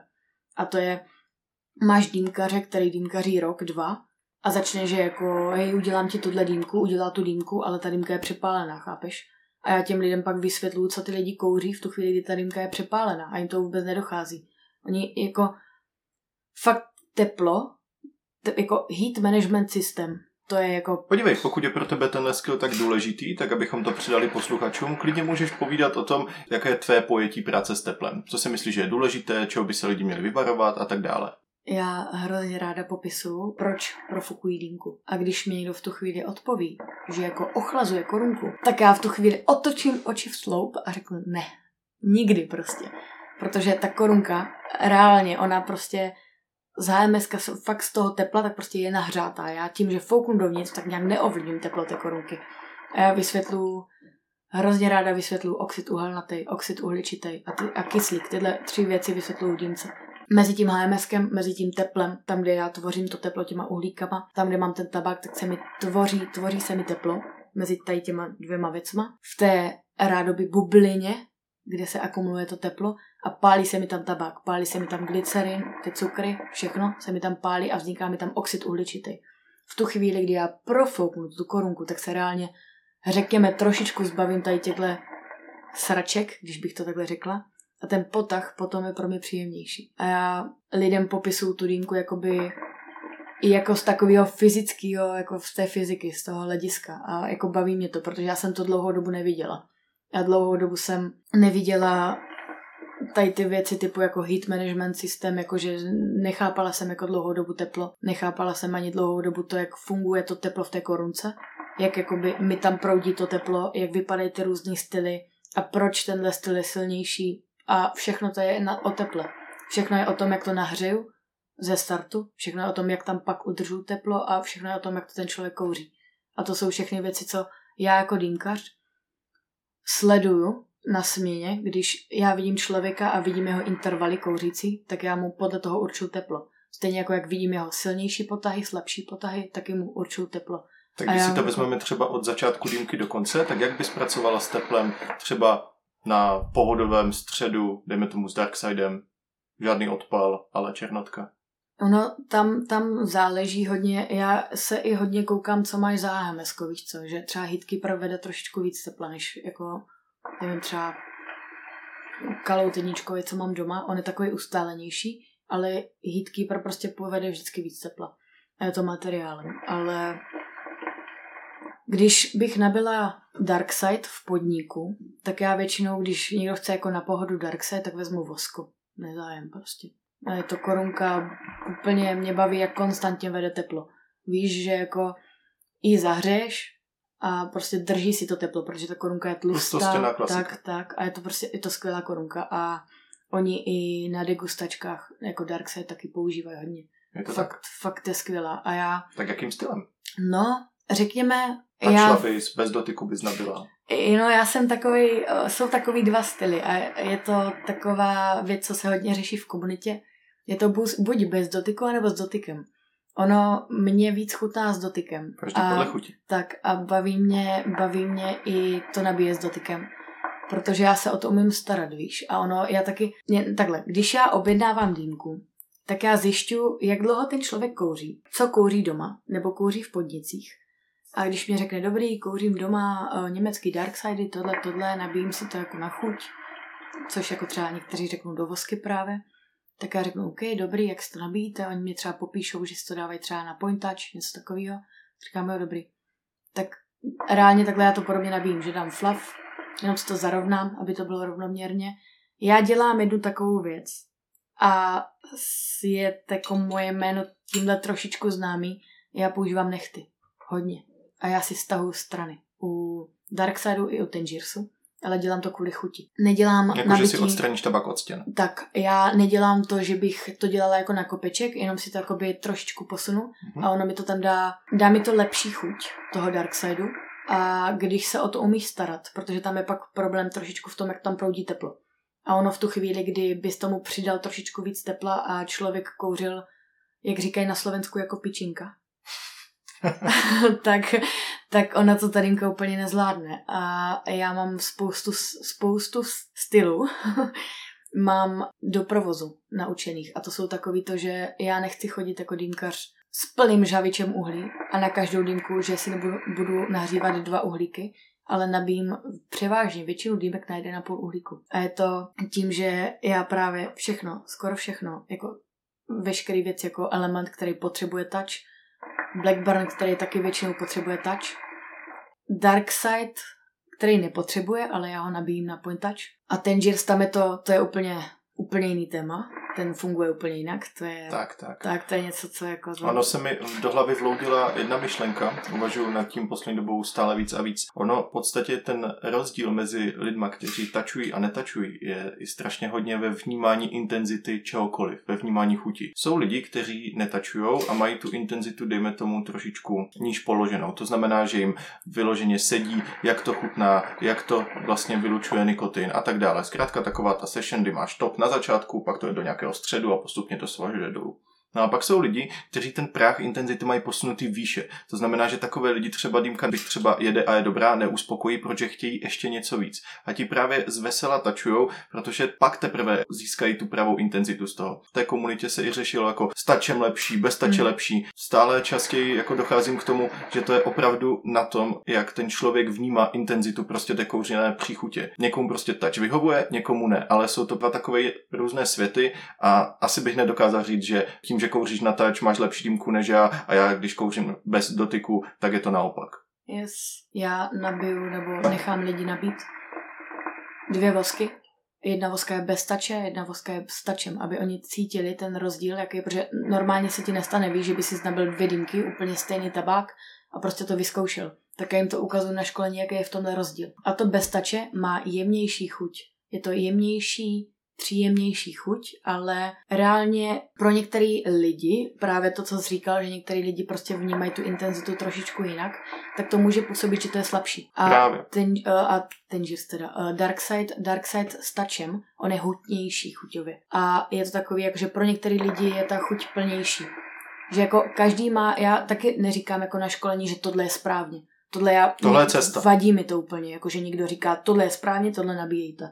Já vždycky ukazuju a říkám, tohle je takový, tohle je takový. Vy si vyberte, co vám víc sedí a taky to, je, taky to záleží podle zákazníka. Když mi přijde zákazník a řekne, že chce tohle, tohle, tohle, aby to prostě vydrželo, neškrábalo to, Tak to nebo by už to naskočí v hlavě. tak, tak já prostě podle tohohle jako určuju, no. Ale fakt, fakt nejsem zastáncem toho, že jako hej, takhle to nabíjíte. Ale ono fakt záleží, no, 100 lidí, 100 chutí. A ono, já, já si taky nabíjím jako dark, jako já takhle, upřímně já Darkseid už moc nekouřím, protože Darkseid na mě uh, je chuťově trošičku víc chemický. Že já už mám ty chuťové jako buňky trošičku jinak rozvinutý. A už jsem toho tak jako i lehce překouřená. A preferuješ spíš low heat nebo high heat mod? To znamená low heat, dýmky spíš na výraznou chuť, menší porce síly a high heat. Prostě zatopíme tomu, dostaneme z toho maximum. No já jsem takový něco, já jsem taková něco mezi. Já i uh, hrozně ráda dýmky na začátku nabíjím tak jako, že já nevím, jak to mám úplně popsat, ale dám tomu méně tepla ze startu a ono se to postupně rozjede. Že jakoby ze startu to máš takový jemný, víš, jakože prostě spíš chuť a pak po 10-15 minutách se ti rozvine ta síla, přičemž se ti uvolní ten nikotin a chová se to úplně jinak. Já mám ráda takový to, jakože já tomu říkám tichý zabiják. Je to takový to, že Že tě to nehytne z začátku, Tak. ale rozvine se to. tak a mám ráda taky to, že kouříš dýmku, dokážeš si normálně jako potáhnout úplně do plných plic a přitom tě úplně jako rozjebe pak po 15 minutách tím nikotinem. Já miluju ten nikotin na těch dýmkách. Já jako, já nejdu po chuti, já nejsem taková, že bych jako si nabila něco a řekla, i tohle uh, mě chuťově baví, něco takového. Já většinou střídám doma tak jako pět tabáku. A to jako toho doma máme docela dost, ale střídám jako fakt, třeba fakt pět tabáků a jdu spíš, jdu spíš po síle, no. Ale jdu po takové své síle, že jako Taky. No, kdyby si nějaký z posluchačů chtěl vyzkoušet dýmku ve stylu, jak ho máš ráda ty, jak jsi teďka popisovala, tak jak by to měl připravit? No, to je hodně specifický. Ano, hodně. prostě tvůj, tvůj styl, tvoje každodenní dýmka s tím, že máš ráda ten nikotin. Jsou, jsou dva styly takový, který jako já mám hrozně ráda a je to V2 a je to Evil. A je to Tangiers, čistý Tangiers v Evil a čistý Tangiers uh, ve V2 a je to taky, jsou tam oddělený ty stěny.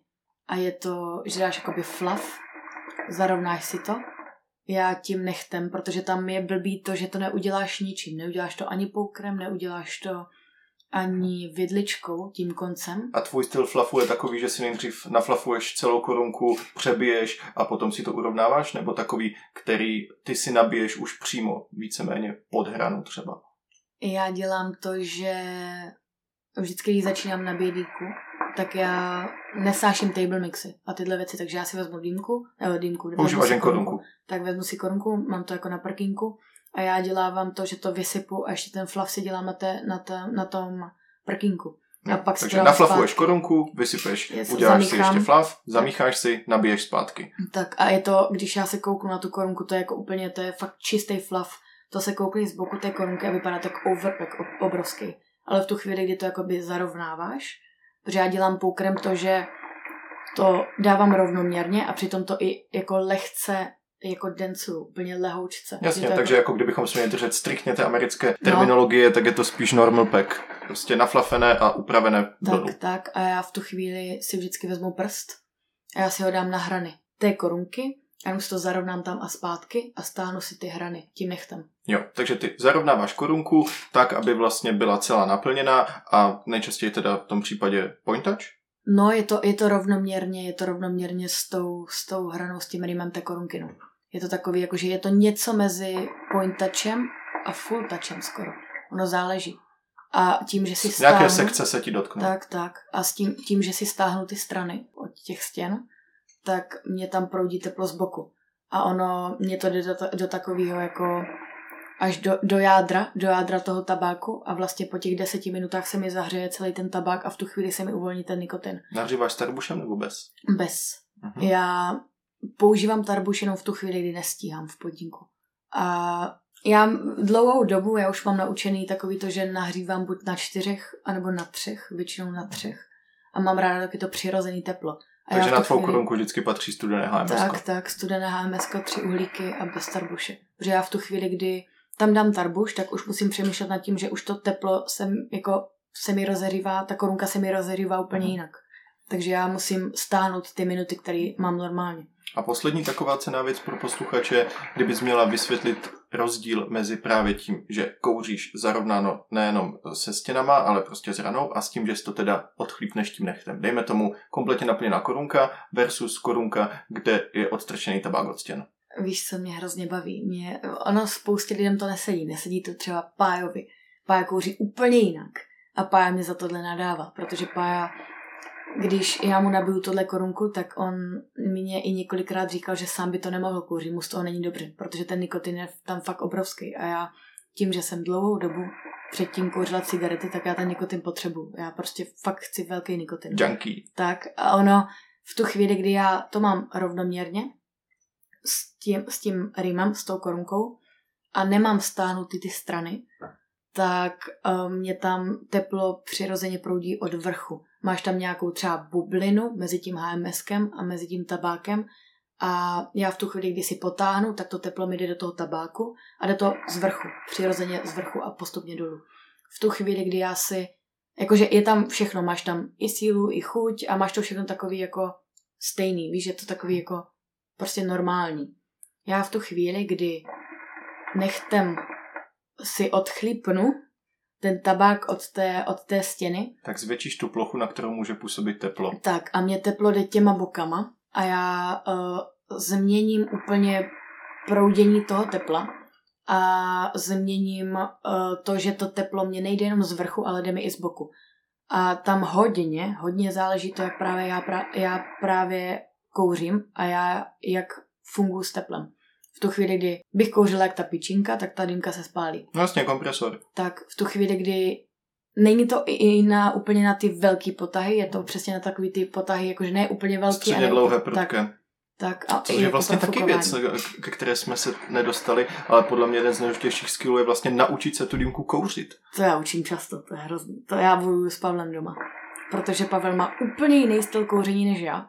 A to je Že jako... se ti to vždycky vrátí přesmažené? tak a já musím zpravovat teplo po každém. Mně se jako... to děje i se Zuzkou. to, je, to je hrozný, to je jako, to je prostě, protože on má pomalý, pomalý, dlouhý potahy. A to je a přesně já mám to, co prostě ti normální. nakumuluje to teplo tak. v tom tabáku a právě když si středně dlouze pruce potáhneš, protáhneš to teplo tím tabákem a tolik ho tam nezůstává. Ale když to dlouze pomaličku taháš, tak pak jak to dostaneš do ruky, tak je to přesně taková ta, ne síla v hlavě, ale přes ty plíce úplně. No, a to, já právě nechci. To je jako rozdíl, máš sílu do hlavy. To, to není síla, to je prostě tak. blok. A ono ale je i takový lehký blok u těch mých dýmek, protože v tu chvíli, kdy stáneš ty strany, tak a jak by tam jako jinak proudí to teplo a jinak a v jednu, v jednu určitou chvíli se ti uvolní celý nikotin, tak on, on je to takový, ta chuť je taková kyselější trošku, protože ten nikotin sám o sobě je kyselý chuťově, když ho trošku zahřeješ.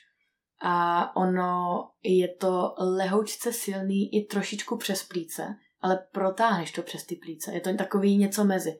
A tohle já mám hrozně ráda, protože mě to mě to úplně nabombí a já jsem úplně zkouřená a říkám si, ježiš. Lítáš jak radioaktivní tak, A je to, jediná, je to jediná věc, která mě dokáže jako srovnat úplně. Jenom ten nikotin, jinak jako různé věci typu doka, friga to tak a to je takový, že já už mám trošku jinak posunutou stupnici, no. Beru, zkus se v několika větách popsat jako dýmkařka. Jaký je tvůj styl, co preferuješ, jaké máš třeba oblíbené značky, tabáku, dýmek, cokoliv. Klidně takhle v rychlosti, jaká je Verča dýmkařka. Já jsem známá tím, že Dangiers a um, kašmír. Já jsem největší milovník kašmíru.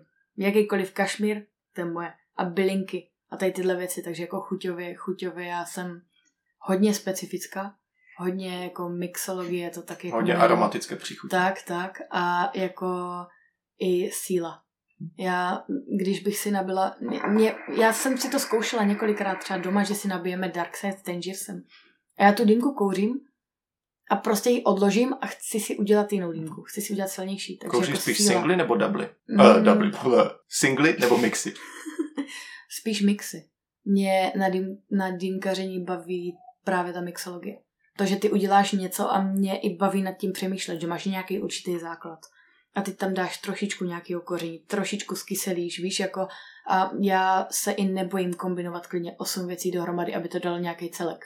Kompot. Tak, ale ono to právě nesmí chutnat jako kompot. Ono Nesmí. právě mně se stává často, že já si objednám nějakou dýmku v podniku a chutná to prostě jak něco. Fakt jako, já vím, že si objednám, třeba já si objednám něco, ale já nechci, aby to chutnalo jako něco. Já chci tam cítit všechny ty věci. A ono je hrozně těžký nad tím přemýšlet, že jako já chápu, že spousta lidí tohle nemá prokouřený. To, co jako máme prokouřený třeba my, víš, že že jako ví, jak chutná tohle, ví, jaká intenzita je u téhle příchutě. A já tím, že mám výhodu toho, že vím, co jak chutná a vím, co je jak intenzivní, tak ti dokážu prostě udělat nějaký mix, aby i když, i když tam dám 7-8 věcí, tak to prostě ucítíš všechno. A bude ti to dávat určitý celek, který ti třeba jako bude bavit, víš? A to mě baví hrozně tady tohle.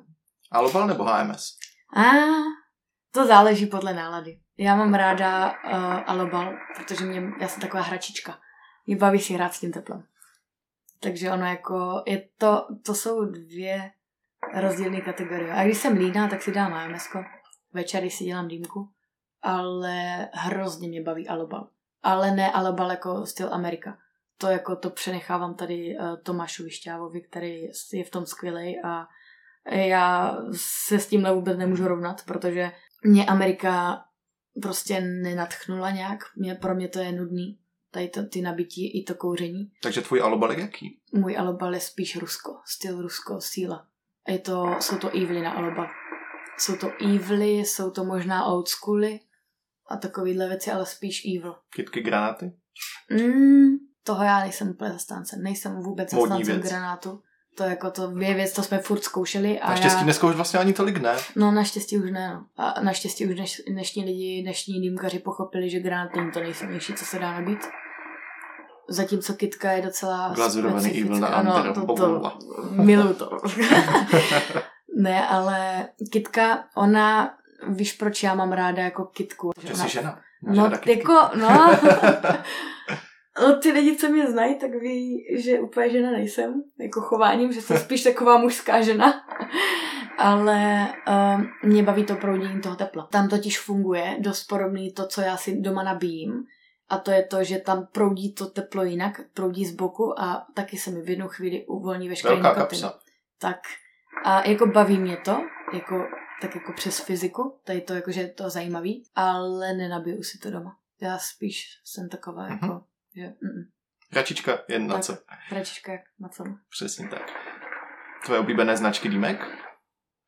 Medbeer. Já zás, Já pro, bože. projí, projí, oh. já prostě, víš co, já, já vím, že je to skvělá dýmka, ale každý, to je, hej, šest lidí, šest, sedm lidí v řadě, Medbeer, Medbeer, Medbeer. Ale víš proč? Protože mě baví to jednoduché složení, baví mě, jak je to kvalitní, baví mě to, že jediné, co tam můžeš měnit, tak jsou magnety a baví mě to, jak si ji může dát k filmu, je tichá a baví mě to, že já jsem měla doma strašně moc dýmek, strašně moc dýmek máme v podniku, vždycky mě nějaká natchne a baví mě půl roku. Medbeer je dýmka, která se mnou drží od roku 2015 nebo kolik. 14-15, něco takového, když se poprvé objevila v kabinetu. Tak od té doby, tak mě Medbeer nepřestala bavit. A tahově, víš, že jako, nevím, já nejsem zastáncem úplně klasických tahů že jako v vukách karma, mm, to já úplně nemusím. Mě vadí, že mě brní ten šlouch. Je to takový jako, že mm, já Ten spíš, zvuk? Máš no, ráda, nerada? Radši nerada, spíš, tiší dýmky? Spíš tiší dýmky a lehčí, lehčí tah. Je to takový to, že nevím, a nesnáším dýmky, co mají třeba špatný, jako těžký odpor, víš, a takovýhle věci, anebo nebo těžký tah třeba s uzavřeným difuzorem, ty duše a ty, ne. Já fakt jako lehký tah že jako mě to jako ne, nepokazí tu dýmku. Víš, že nepřemýšlím nad tím, že mě tam něco sere v té dýmce. Mhm. A to jako Medpeer splňuje. Veru, teďka to bude trošku, ne úplně o vztazích, ale hlavně o lidech. Dokázala bys přijít na 10 lidí českém dýmkaření, kteří tě nějakým způsobem inspirují, kteří třeba i tu komunitu nebo průmysl posunují dál. Zkrátka nějakých 10 důležitých lidí českého dýmkaření v dnešní době. Mm, vždycky mě hrozně bavila Majda. Majda je takovej, nevím, mě bavilo to, že je ženská a to, že si v komunitě udělala velký jméno i jako ženská, víš, jakože já Majdu hrozně uznávám a mám, mám ji hrozně ráda jako člověk a baví mě právě jako člověk, jako povahově. Takže jako Majda, pak Hoan. Hoan to je bracha. To je prostě, to, to je takový, mě baví, jaký je špekulant vždycky vymyslí, teďka jsme byli taky v Leaves a taky tam vymýšlel takový jako, nebo ukazoval svoje takový určitý nabití a mě baví, jak je v tom dlouho a furt prostě má ten drive. Tak, tak a my jsme si teďka taky psali, že, že ho jako posouváme takhle jako lidi, že jako co děláme různé věci a že u toho furt jsme a já jsem mu taky říkal, že on mě taky jako posouvá tím, jako že tady furt je a furt vymýšlí nové věci. Takže ho ano. Pak Alexe, Alexe taky uznávám hrozně jako člověka. To je jako taky člověk, co tady rozmohl to český dýmkaření úplně jinam, protože jsem donesl tolik věcí, které tady jako předtím nebyly z Ruska a tak. A tím, že tady udělal ice smoky a tím, že jako dobrý tah, víš, jako že, že něco jiného s jiným konceptem a s alobalama. Taky mi to hrozně baví. Pak Tomáš Majer, já ho, já ho zmíním prostě, protože Tomáš Majer je takový. my jsme spolu strávili strašně moc času. A my jsme si taky takovým divným určitým způsobem podobní, že jako jsme taky takový oba dva, takový inženýři a takový jako perfekcionisti a máme rádi dost podobné věci, takže Tomáš Már taky. I Mikuláše uznávám hodně. Mikuláš Klokočka, on taky on dlouhou dobu dělal svůj blog. Ta já jsem ho zrovna třeba četla, víš, že to byl takový ten blog, který mě jako bavil. A je škoda, že jako už trošičku šel od toho pryč. Pak i Tomáš Šťáva, ten mě baví tím, že se ukazuje lidem ty alobaly, tu Ameriku a to, že jako nemusíš prostě kouřit jenom na sílu, prostě na sílu tady ty silné sračky, ale že prostě můžeš si tu dýmku užít jako chuťově a můžeš jako vnímat úplně jinak teplo a jako taky mě baví hrozně. Baví mě i jako temy, takovým určitým stylem, protože jsem byla u zrodu vlastně dvou podniků. Jeden se úplně nepovedl, druhý se konečně povedla, jsem ráda, že jí to vyšlo a že má konečně svůj podnik a vede si svůj podnik, což jako dlouhou dobu, třeba rok, dva, tři, se snažila prostě mít nějaký svůj podnik a konečně už jako to tak je. A taky uznávám za to, že je ženská, dokáže říct svůj názor, i když jako spousta lidí taky jako na ní plive, protože řekne svůj názor právě, víš, že jako určitě lidi neberou tady ty názory, ale já za to mám ráda. Uznávám a beru hrozně, jakože taky jako je můj bracha a to je Pája. A jsem ráda, že se furt drží v těch dýmkách a jsem ráda, že furt v tom pracuje, i když měl spoustu svých zlomů, ty se koukám na tebe celou dobu. uznávám i tebe. Tebe, tebe taky hrozně uznávám jakože v dýmkaření, protože mě baví, jak děláš ty podcasty. Baví mě, že taky školíš ty lidi a baví mě, že i jsi napsal tu knížku, víš, jako pro ty lidi, že se jim snažíš těm, i těm začátečníkům, víš, že když by prostě člověk nevěděl, tak prostě si může koupit knížku a může si to přečíst, může to zkusit a prostě taky vedeš tady tímhle směrem. Baví mě to, baví mě i Dalibor Burík. Tady a to je poslední, to desátý, ale ono těch lidí je mnohem víc, ale já tady takhle jako zmiňuji takový ty lidi, co mám jako kolem sebe a vidím to, co dělají pro tu komunitu. A Dalibor kvůli Hukach Víku, kvůli i jako Ostravě v Dýmu, že dělá tyhle festivaly, víš, že jakože přijdou nějaký nové věci, on to zkouší, dává těm lidem recenze. Fakt jako tyhle lidi v komunitě jsou hrozně potřeba, protože kdyby tyhle lidi v komunitě nebyli, tak se to podle neposouvá. Tak neposouvá se to, podle mě to půjde rychle do prdele. Krásně si to všechno zhodnotila, taky děkuji za zmínku. Veru, myslíš si, že ty z pozice ženy máš do dýmkaření trošičku jiný vhled než tady většinové pánské osazenstvo, ať už hodněkrát zmiňované od Majdy témy, které jsem měl v podcastu, třeba mixologie, že máš na to trošičku jiný cit. Našlo by se i něco jiného? Ta mixologie je hodně zmiňovaná, protože ženský vaří a ženský proto prostě mají cit. Ale mě baví i ta prezentace těch dýmek. Ženský dokážou, teď to nemyslím nějak zle jako na chlapy, ale ženský dokážou mluvit s těma lidma trošičku jinak že jsou takový, že prostě empatičtější. jsou empatičtější, protože sami uh, bývají, jakože že jo, mají děti, jako mají ma- mateřský pudy a takhle a dokážou ne úplně všechny, ale většina těch ženských dokážou mluvit s těma lidma líp a baví mě ta prezentace té dýmky, baví mě i jak se s tím vyhrají, víš, že prostě máš nějaký set a oni dají spousta ženských, co fotí na Čehůkách fórum, tak ti sladí tu vázu, sladí ti to s korunkou a to mě se stává i v podniku. Teď jsme byli vlastně v, ne, v Opavě v jednom podniku a dostala jsem sladěnou prostě vázu s korunkou, víš, a, to, a takovýhle věci, takový ty detaily. A je to i jako v podnicích, oni ty ženský udržují v těch podnicích větší pořádek a je to takový, že jako chlapi jsou takový menší bordeláři občas, no. Taky ne úplně všichni, ale prostě baví mě ty ženský v těch, nebo v tom dýmkaření. Je škoda, že jich je tak málo, no. Nebo nejdou vidět. Když jsi zmínila ten podnik, tak jelikož máš jako velice rozsáhlou podnikovou zkušenost, ohledu vlastně k lidem, kteří dýmkaří doma nebo nepracují v dýmkách, je nějaký skill nebo dovednosti, které bys jinak než prací v podniku v dýmkaření nezískala? V ohledu k tomu, že se prostě spoustu věcí můžeš naučit doma, ale přeci jenom je něco, co ti ten podnik dá a domácí dýmkaření by ti neposkytlo? Mně se vybavuje jedna věc. Mě totiž ty lidi v podniku nutí přemýšlet nad těma mixama, víš. Že jako mně přijde člověk, já teďka zmíním jednoho člověka, co mi chodí do kartelu. Je to člověk, co mluví anglicky, jmenuje se Zek. A je to člověk, který si sedne a řekne mi, já mám takovouhle náladu a chtěl bych dýmku, která mě bude, která, bude, jo, která mě bude odrážet tuhle náladu. A řekne mi, jak se cítí. A nebo mě řekne, chtěl bych, tu, chtěl bych dýmku, která bude chutnat jako duha. Chtěl bych dýmku, která a bude ty už chutnat... ten jo, jo, jako, on neštěstí, on kouří tmavý dýmky, ale řekne mi jako, že bych chtěl třeba něco, co bude mít čajový podtón, ale přitom to bude, nebude v tom čaj a bude to kyselý a nebudou v tom citrusy a úplně mi tak jako, já na jednu stranu nemám ráda tady ty vymýšleče, ale on mě nutí přemýšlet nad těma mixama úplně jako jinak, víš, což já doma bych tohle vůbec, jako mm-hmm. vůbec tohle doma nemám. A jako ty lidi mě jako nutí nad tímhle přemýšlet fakt úplně jinak.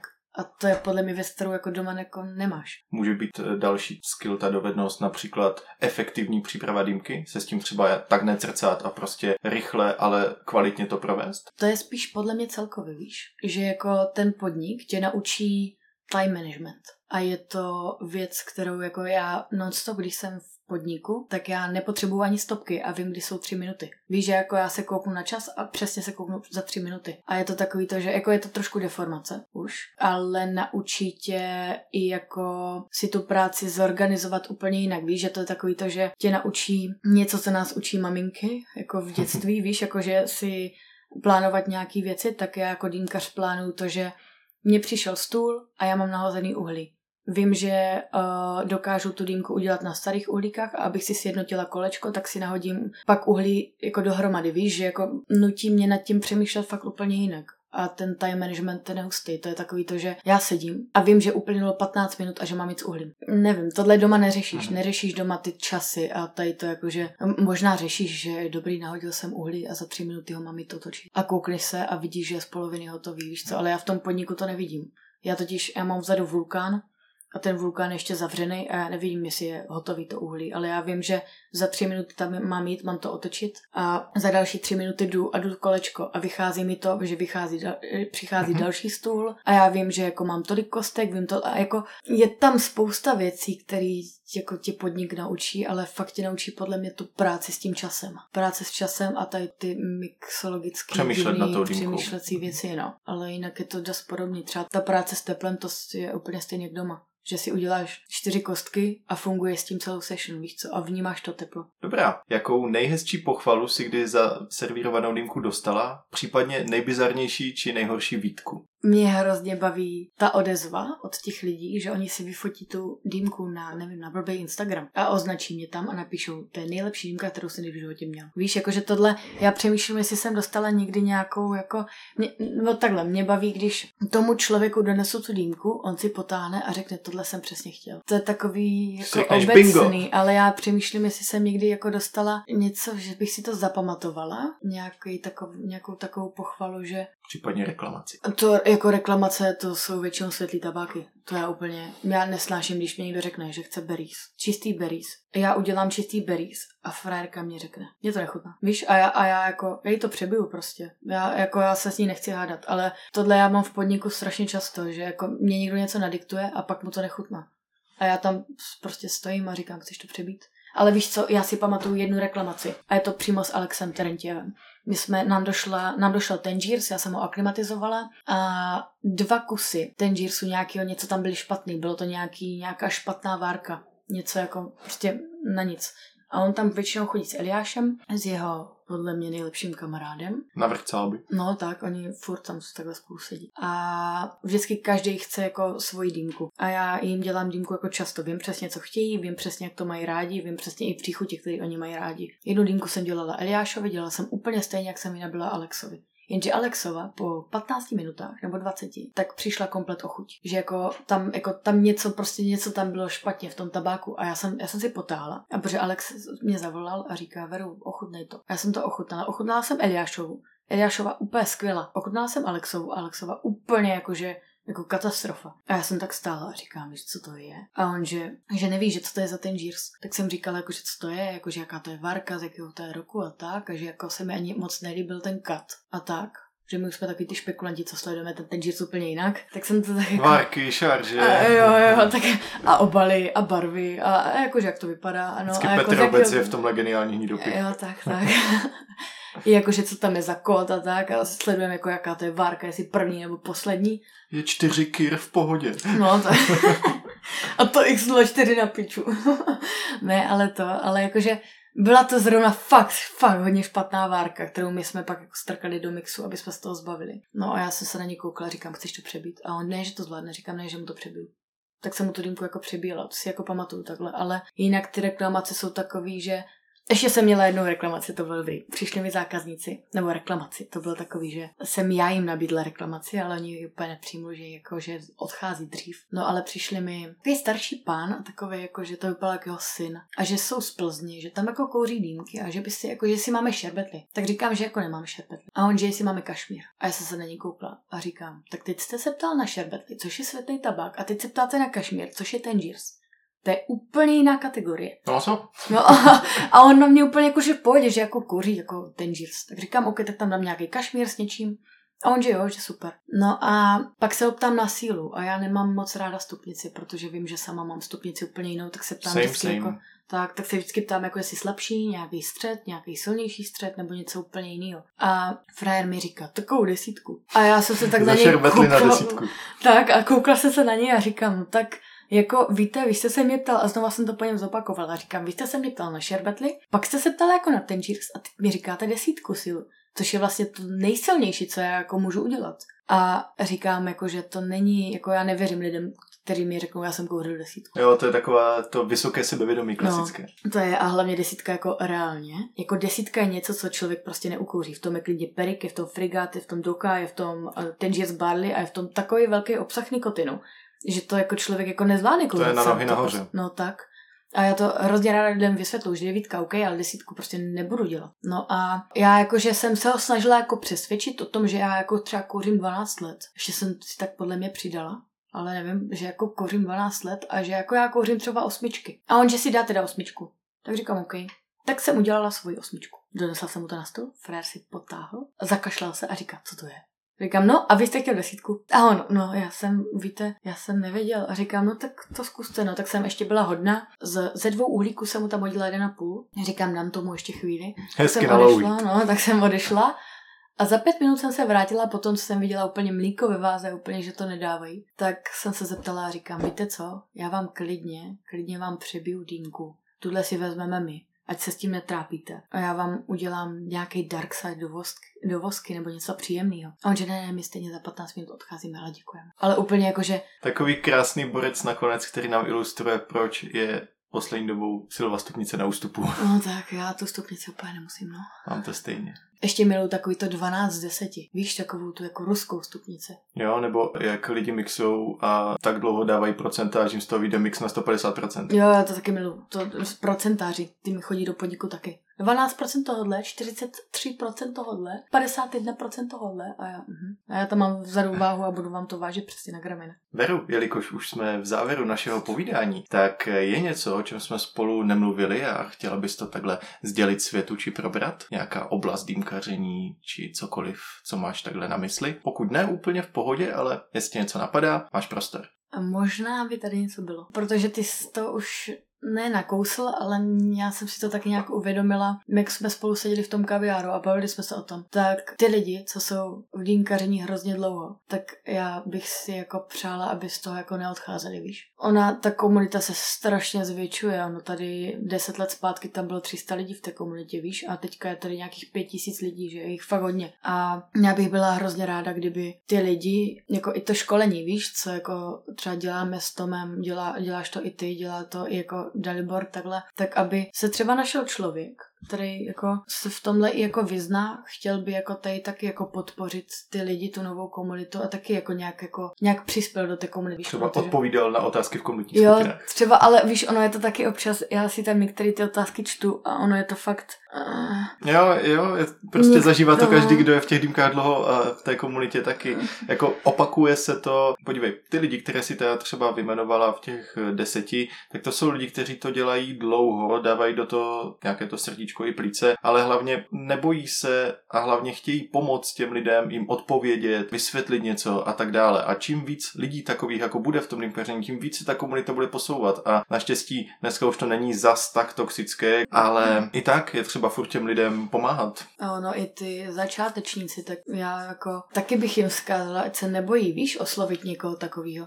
Že jako, že by se chtěli jako vzdělat, chtěli by Jsme třeba... tu všichni pro vás. No, chtěli by, chtěli by třeba jako o tom něco vědět a já vím, že my jsme se to taky jako řekněme, jsme si neprošli žádnou školou, ale to byla taková jako životní škola, takový to jako praxe spíš, ale ať se nebojí zeptat. Víš, na Žádná jakoukoliv otázka není blbost, blbá. že jako mě určitý věci ani nenapadnou. Víš, že jako já všechno beru automaticky a jedu to a ty lidi se mě třeba zeptají na otázku, která by mě v životě nenapadla. A já jsem ráda, že se ty lidi ptají. Víš, a jsem i ráda, když jsem na tom školení a vidím, že ty lidi si píšou. To já jsem zažila třeba ve třech podnicích, co jsem takhle byla. A... Protože to jsou zrovna ti lidi, kteří projeví ten zájem, že tak. jako nejsou na tom školení jen proto, že se s tebou vlastně ten zaměstnavatel domluvil, že prostě je vyškolíš, ale že mají osobní zájem o ty dýmky a to je důležité u těch začátečníků. Dálku, najít si ten vlastní drive. A já jsem i ráda, když ten majitel jim zaplatil to školení a že oni se mají vážit toho, že jim majitel jako zaplatil školení a že se snaží jako někam posunout a snaží se, snaží se posunout někam svůj podnik. Víš, že prostě oni to mají zadarmo. A že... ti lidi můžou za měsíc odejít, že jo? No, a mají v piči. Jako to se taky stává, no. Což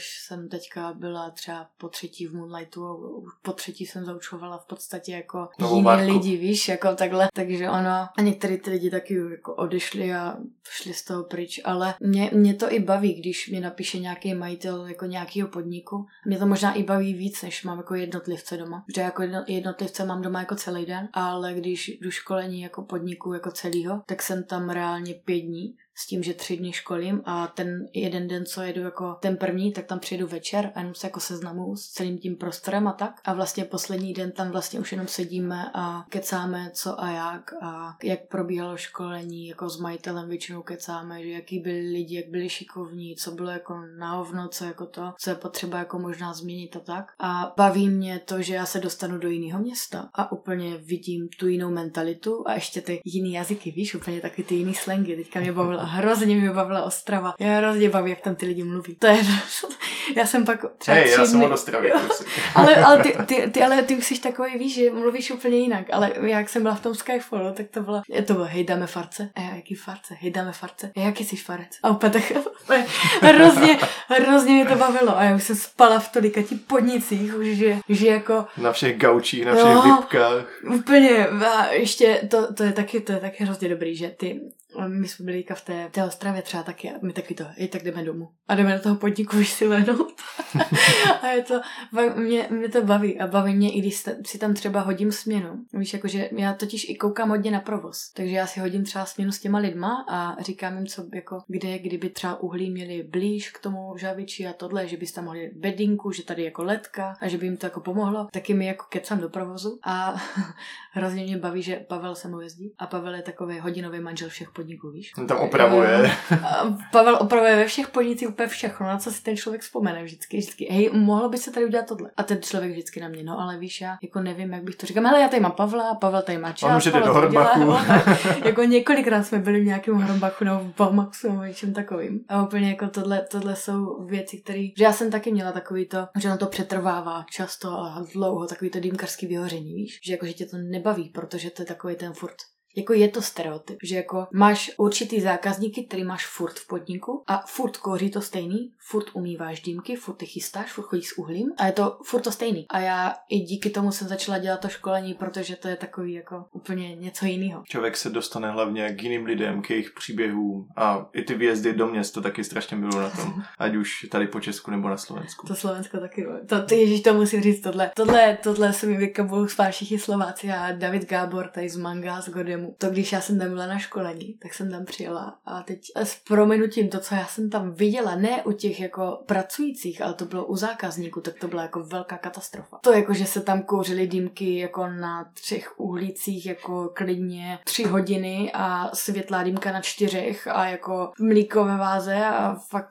přehřátý na sračku a ty lidi to ani nepoznali. A seděla jsem tam a David mi říká, myslím, že to byl David, tak mi říká, že Verča, víš, co je syndrom tyčky? Jo, jo, Mléčná.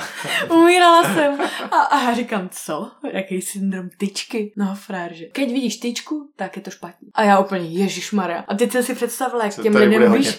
No a t- úplně jsem si představila, že co mě čeká. Je první den jsem se to dozvěděla. Ještě jsem dostala dýmku. Pozor, první dýmka, kterou jsem dostala v tom podniku, tak bylo UPGčko. To byl Dark Side. Na graní HMS a na tom čtyři uhlíky. Uh, a já tak koukám. víš, jo, a já tak koukám, vidím to UPGčko, který samo o sobě jako vede strašně moc tepla. A vidím na tom to nagraní a říkám si, Ježíš Mara, cože? A teď se ptám Dýmkare, co v tom je nabitý? Oh, Dark Side. A já, ty vole, no tak to je jako... Highway to hell. No, jako tam, tam to chtělo hodně práce. A ještě jsme měli jako 0-0 nic spánku a pak když jsem od tam od, odjížděla, tak jsem končila ve 4, hodiny, ve 4 hodiny ráno. V 6 hodin ráno měl vlak do Brna a v 11 hodin, kdy jsem byla v Brně, tak mě začínalo školení v Parabelu. Tak jsem myslela, a jela jsem non-stop, tak jsem myslela, že se zblázním. Ale jako to Slovensko. Jsem, jsem ráda, že se už jako posunuli a jsou tam podniky, které fakt jako stojí za zmínku, což je třeba Old Town, je to Eclipse, je to Mango Godem a tady tyhle podniky jako Bratislava a, a to a Žilina. A jsem ráda, že se jako posouvají ty lidi hodně, ale jako nevěděla jsem, protože on, David u mě byl na školení v Praze a říká mi, ale je to fakt jako, že Slovensko je jako, že fakt v piči. A já, to, to nemůže být tak hrozný. A on ne, fakt, veru, fakt je to jako to. A říkám, jo, dobrý, no přijela jsem tam. A říkám Davidovi, no tak tohle, tohle je fakt. To, a on, já jsem ti to říkal. Jakože hustý, no. Ale, ale jsem, jsem ráda, že se spíš takhle. Jsem ráda, že Češi a Slováci se spojili teďka už, jako, že víš, že ty festivaly a že i Češi přijeli jako na Slovensko na ty festivaly, teď jako my jsme tam byli jako porodci, super, jsem strašně ráda, jako, jakým to nesměrem. Jsem rád, že končíme takhle na pozitivní notu. Začali jsme u Bikin, končíme v zahraničí. Veru, já jsem moc rád, že si dneska přijala pozvání do podcastu. Myslím, že to je velice hodnotný a dlouhý díl. Už teďka to cítím a věřím, že to posluchačům dá spoustu zkušeností a taky tvých a našich společných pohledů na věc. Takže ještě jednou děkuji ti moc a jestli máš ještě opravdu nějaký komentář na závěr, třeba se chceš i rozloučit s posluchači, teď je tvoje chvíle. Taky moc děkuji za pozvání a moc děkuju všem lidem, co to doposlechli do konce. a tak. A ráda vás uvidím v kart. Krásná práce. Sledujte taky další tvorbu na Dýmkařově koutku, ať už videa, podcasty, články a další věci. Přeju vám i s Verčou veselé Vánoce a krásný nový rok 2023 a příští rok se vidíme jak na našich školeních, festivalech, tak i na různých jiných komunitních akcích. Mějte se fajn. Čus. Čauky.